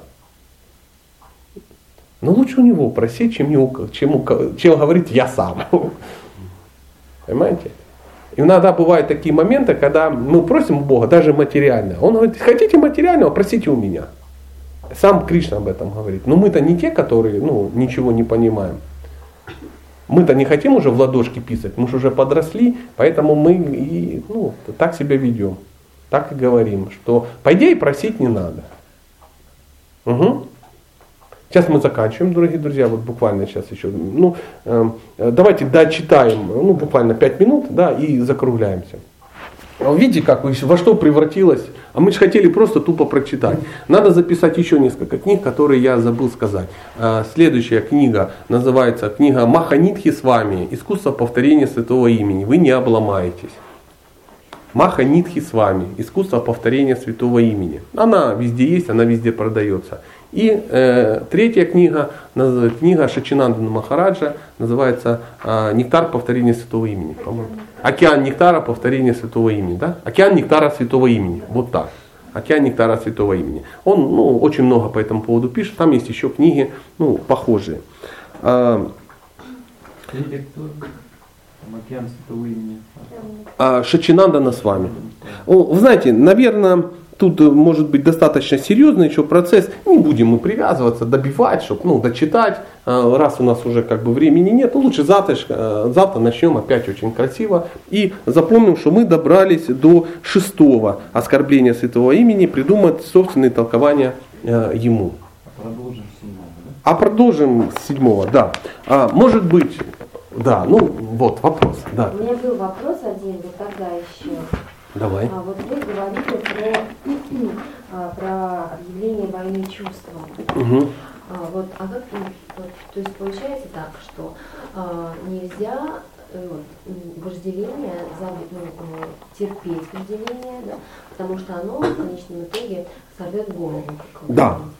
Вот, но в то же время, когда, а, то есть нужно а, понимать, что ты не можешь пока с этим справиться, и как бы, ну, то есть как падать, да, ну, прибегать к каким-то вот моментам, а, но потом подниматься, дальше. Да. А не, не получится так, что... Может а, получиться, да. Да, что ты как только, так ты сразу. Да, ну я же не да, закончу. конечно, да. Где эта грань, как... В голове. Это разум должен быть.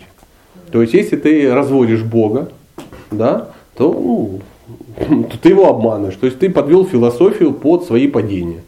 То есть ты четко знаешь, сейчас я вот, э, о, мне захотелось, о, я сейчас падаю, о, потом молитва, о, это называется оскорбление. Совершать греховные поступки в одежде на очистительную силу святого имени. А то есть, тогда, тогда следующий вопрос. Тогда получается, что если все это делать разумно и а, понимаешь, что там тебе это не нужно, ты пока не можешь с этим справиться, то, а, то есть получается какой-то а, спад, да, но ты продолжаешь, то эти спады, Да. они будут реже. Реже, реже, да, в один день не получится. Поэтому если человека а, ну, напрягает вожделение, да, то есть э, через какое-то время он понимает, ну что все уже невозможно, то есть с ума сходишь, все равно это уже как-то происходит, так или иначе, правильно или неправильно и тому подобное. Ну сейчас мы говорим, например, о ну, молодом человеке каком-то, да, который может даже брамачари или там какой-то, ему надо жениться.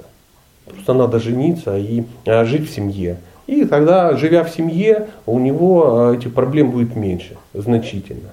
Даже если э, не значит, что они с первого дня будут целебатить, да, муж и жена, возможно, у них это не сразу произойдет, но это будет, ну, во всяком случае, в рамках семьи.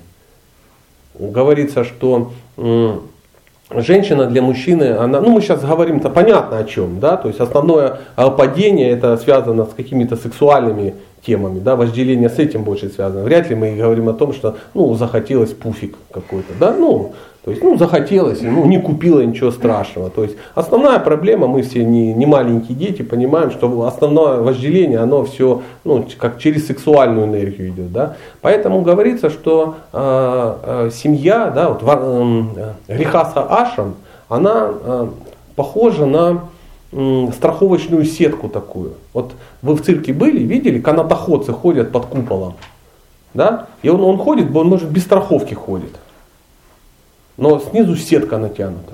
И вот духовная практика это хождение по канату. И в какой-то момент качнет однозначно. Ну, в большинстве своем. То есть есть люди, которых не качает, а есть многие, которых качает. И он падает. И он падает в сетку. И говорится, что сетка его не убивает. Ему, он, он, конечно, он уже не канатоходец, ему надо будет назад залазить, опять идти, возможно, упадет, но он не разбивается о э, этот, как он называется, арену, да, манеж, да, о манеж, он не разбивается. Поэтому, если э, мужчина, ну, он э, не находится вашими, да, в рихаса ашами, да, если он, ну, или женщина, например, да, если они, ну, нет у них законных отношений семейных и тому подобное, то есть возникают ситуации, когда он начинает, э, ну, а проблема может прийти, желания могут прийти, это называется, он падает и разбивается в, об манеж, он впадает в скотство просто. То есть мужчина перестает контролировать, или женщина, да, когда он идет на поводу, то начинается безумие. Просто безумие. И мы знаем эти безумия. Ну, вы там, возможно, не знаете, но я слышал от людей, приехавших оттуда недавно, что это может закончиться все очень плохо. То есть это могут возникнуть отношения с замужними женщинами, там еще с кем-то, это можно там проститутки появиться, там гей-клуб какой-то появиться. Ну я не знаю, все, что хочешь может появиться.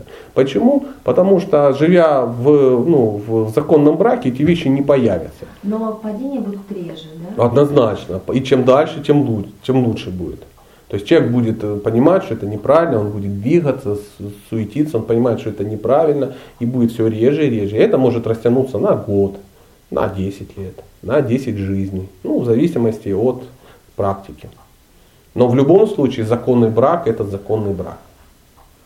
А незаконный, он незаконный однозначно. То есть а там, ну, там все будет э, ну, происходить всегда. То есть когда человек, в любом случае контролировать э, надо, надо пытаться. То есть, понимаете, это как говорят, вот чувства, они как, м, есть несколько примеров. Пер- Первый мне очень нравится пример, это как э, объезжать лошадь. Ну, нам не очень знакомый пример, кто на лошади ездит, у кого есть такой опыт, да, кто каждый день ходит на ипподром там какой-то, или там в манеж в тот же. Но вы представляете, лошадь, то на спине сидит человек, есть какая-то узда, да, и если человек узду бросит просто, и просто будет как джигита такой, она как понесет эта лошадь и унесет непонятно куда. В обрыв может упасть вместе с ездаком, потому что лошадь неуправляемая. Потому что э, ну, всадник, он даже не держится за эту узду. Он ну, сумасшедший просто. Либо второй вариант, он эту узду схватил и так тянет, так тянет, что бедная лошадь, она становится на, на дыбы, и ты все равно падаешь. Вот разница такая, что когда человек все так пережимает, он думает, я чем больше зажму, зажму тем лучше. Ха, оно ж как бы на дыбы стало и упало. Поэтому искусство целое, это ну, уздой так управлять, чтобы и не несла, и на дыбы не становилась. Понимаете? Можно вопрос? Да. А вот скажите, ну вы говорите, что нельзя насильно бороться с вожделением. Но если, например, нет мужа, и он может лет через 10 только появится, то как При, при таком настроении, как ты сейчас говоришь, он вообще не появится. Что значит лет через 10? У тебя через 10 лет э, что-то нарастет такое, что привлечет мужчин или мужа? Мне астролог предсказал. Не ходи к этому астрологу. Я доступно объяснил мысль? Да. Хорошо, спасибо. А можно я? Я бы пристрелил лично этого астролога, Можно да. по поводу астролога? Мне тоже астролог говорил там одни вещи. а Потом я спросила у чистого преданного про эти вещи. Он сказал, что когда занимаешься духовной практикой, то все абсолютно не имеет никакого значения. Абсолютно что ничего я не очень значит. переживала по одному поводу, что я услышала. И он сказал, что все это, что все, когда ты занимаешься практикой, то все под контролем Кришны становится. Да, оно всегда под контролем Кришны. В данном случае, даже если через 10 лет а, ты выйдешь замуж, сейчас же надо этот вопрос начинать решать. Или ты думаешь, вот пройдет 9 лет, э, 11 месяцев и 28 дней, и астролог сказал, из-за угла выходит такое чудило с букетом в шафране. Харе Кришна, Харе Кришна. Астролог мне предсказал, что... И вы сразу же, ты достала красное сари у соседки взяла и пошла. Ну, ну не смеши людей, не смеши, пожалуйста. Ну, я тебе умоляю. Прекрати вот это вот, это вот все. Вспомни, что я тебе говорил, и плюнь от меня в сторону астролога. И все. Это вообще безумие, безумие. Где эти кришнаиты набрались этого, я не знаю. Ну, сама ты в это веришь хоть? Ну, я надеюсь, что это не Да не надо надеяться. а Вот, слушайте историю, слушайте историю. Встречаются два мужика, один депрессив, депрессивный, а второй вообще ну, такой радостный. Он говорит, «М, что ты такой депрессивный? Он говорит, все плохо, жизнь дерьмо, ну и тому подобное. А жена как бы плохая, дети идиоты с работы, ну вся, все очень плохо. Он говорит, а ты до чего рады? Он говорит, да, рады, я слона купил. Он говорит, ты слона купил, а нафига? Слон? Ха-ха! Слон это офигенно. Ты можешь ехать на слоне по городу, все будут в экстазе. Ты можешь катать своих детей на слоне и на хоботе. Ты можешь в пробках не стоять. Слон может бревна носить. Со слоном можно фотографировать. А это вообще офигенная вещь. И вообще он дает столько положительных эмоций. Говорит, Продай слона. Он говорит, да, продай слона. «И Как я тебе продам слона? Ты думаешь, как продай слона? Ну и там долго он торгуется, он говорит, ну ладно, за 50 тонн зелени я тебе как бы, ну 50 тысяч зеленых американских рублей я тебе продам. Ну они торгуются, торгуются, за 45 договорились. Он получил своего слона в экстазе. Через неделю встречаются, этот рада, этот все равно в депрессии такой. Он говорит, ты что такой депрессивный? Туда, а, а, слон жрет 2 тонны каждый день комбикорма. Слон столько же из него выпадает, и я уже устал просто навоз его перебрасывать. Он сломал то-то, то-то, то-то, он наступил на машины, он поломал забор соседу, у меня штраф ГАИ и тому подобное. Это сидели, не, ну с таким настроением ты слона не продашь. Понимаешь? Ты понимаешь, о чем я тебе говорю? С таким настроением ты слона не продашь. Второй пример, я забыл рассказать, я это я прочитал тоже важного человека, он говорит, что чувственные наслаждения, они как соль в кулинарии. Если ты не досолишь, невкусно. Пересолишь, есть невозможно.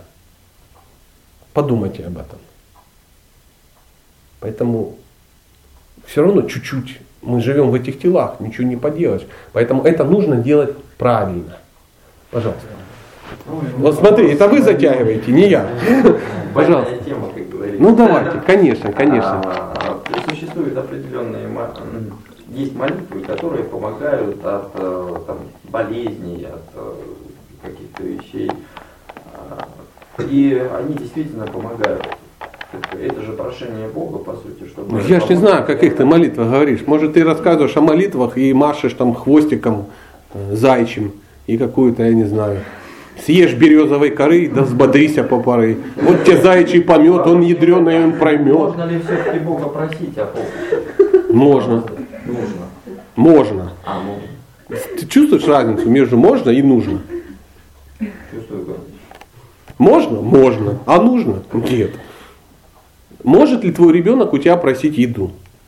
Ну вот скажи мне, отец. Может. А должен? Нет. Ты понял меня?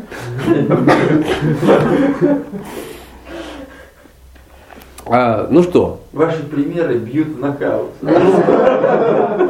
ну что ты сделаешь? Это же твои дети. Не мои что, это твои дети, вот ты и понимаешь. А, Давайте, все, мы на этом можем сегодня закончить. Давайте встретимся завтра. А что там завтра? Мы еще встретимся сегодня. Спасибо большое.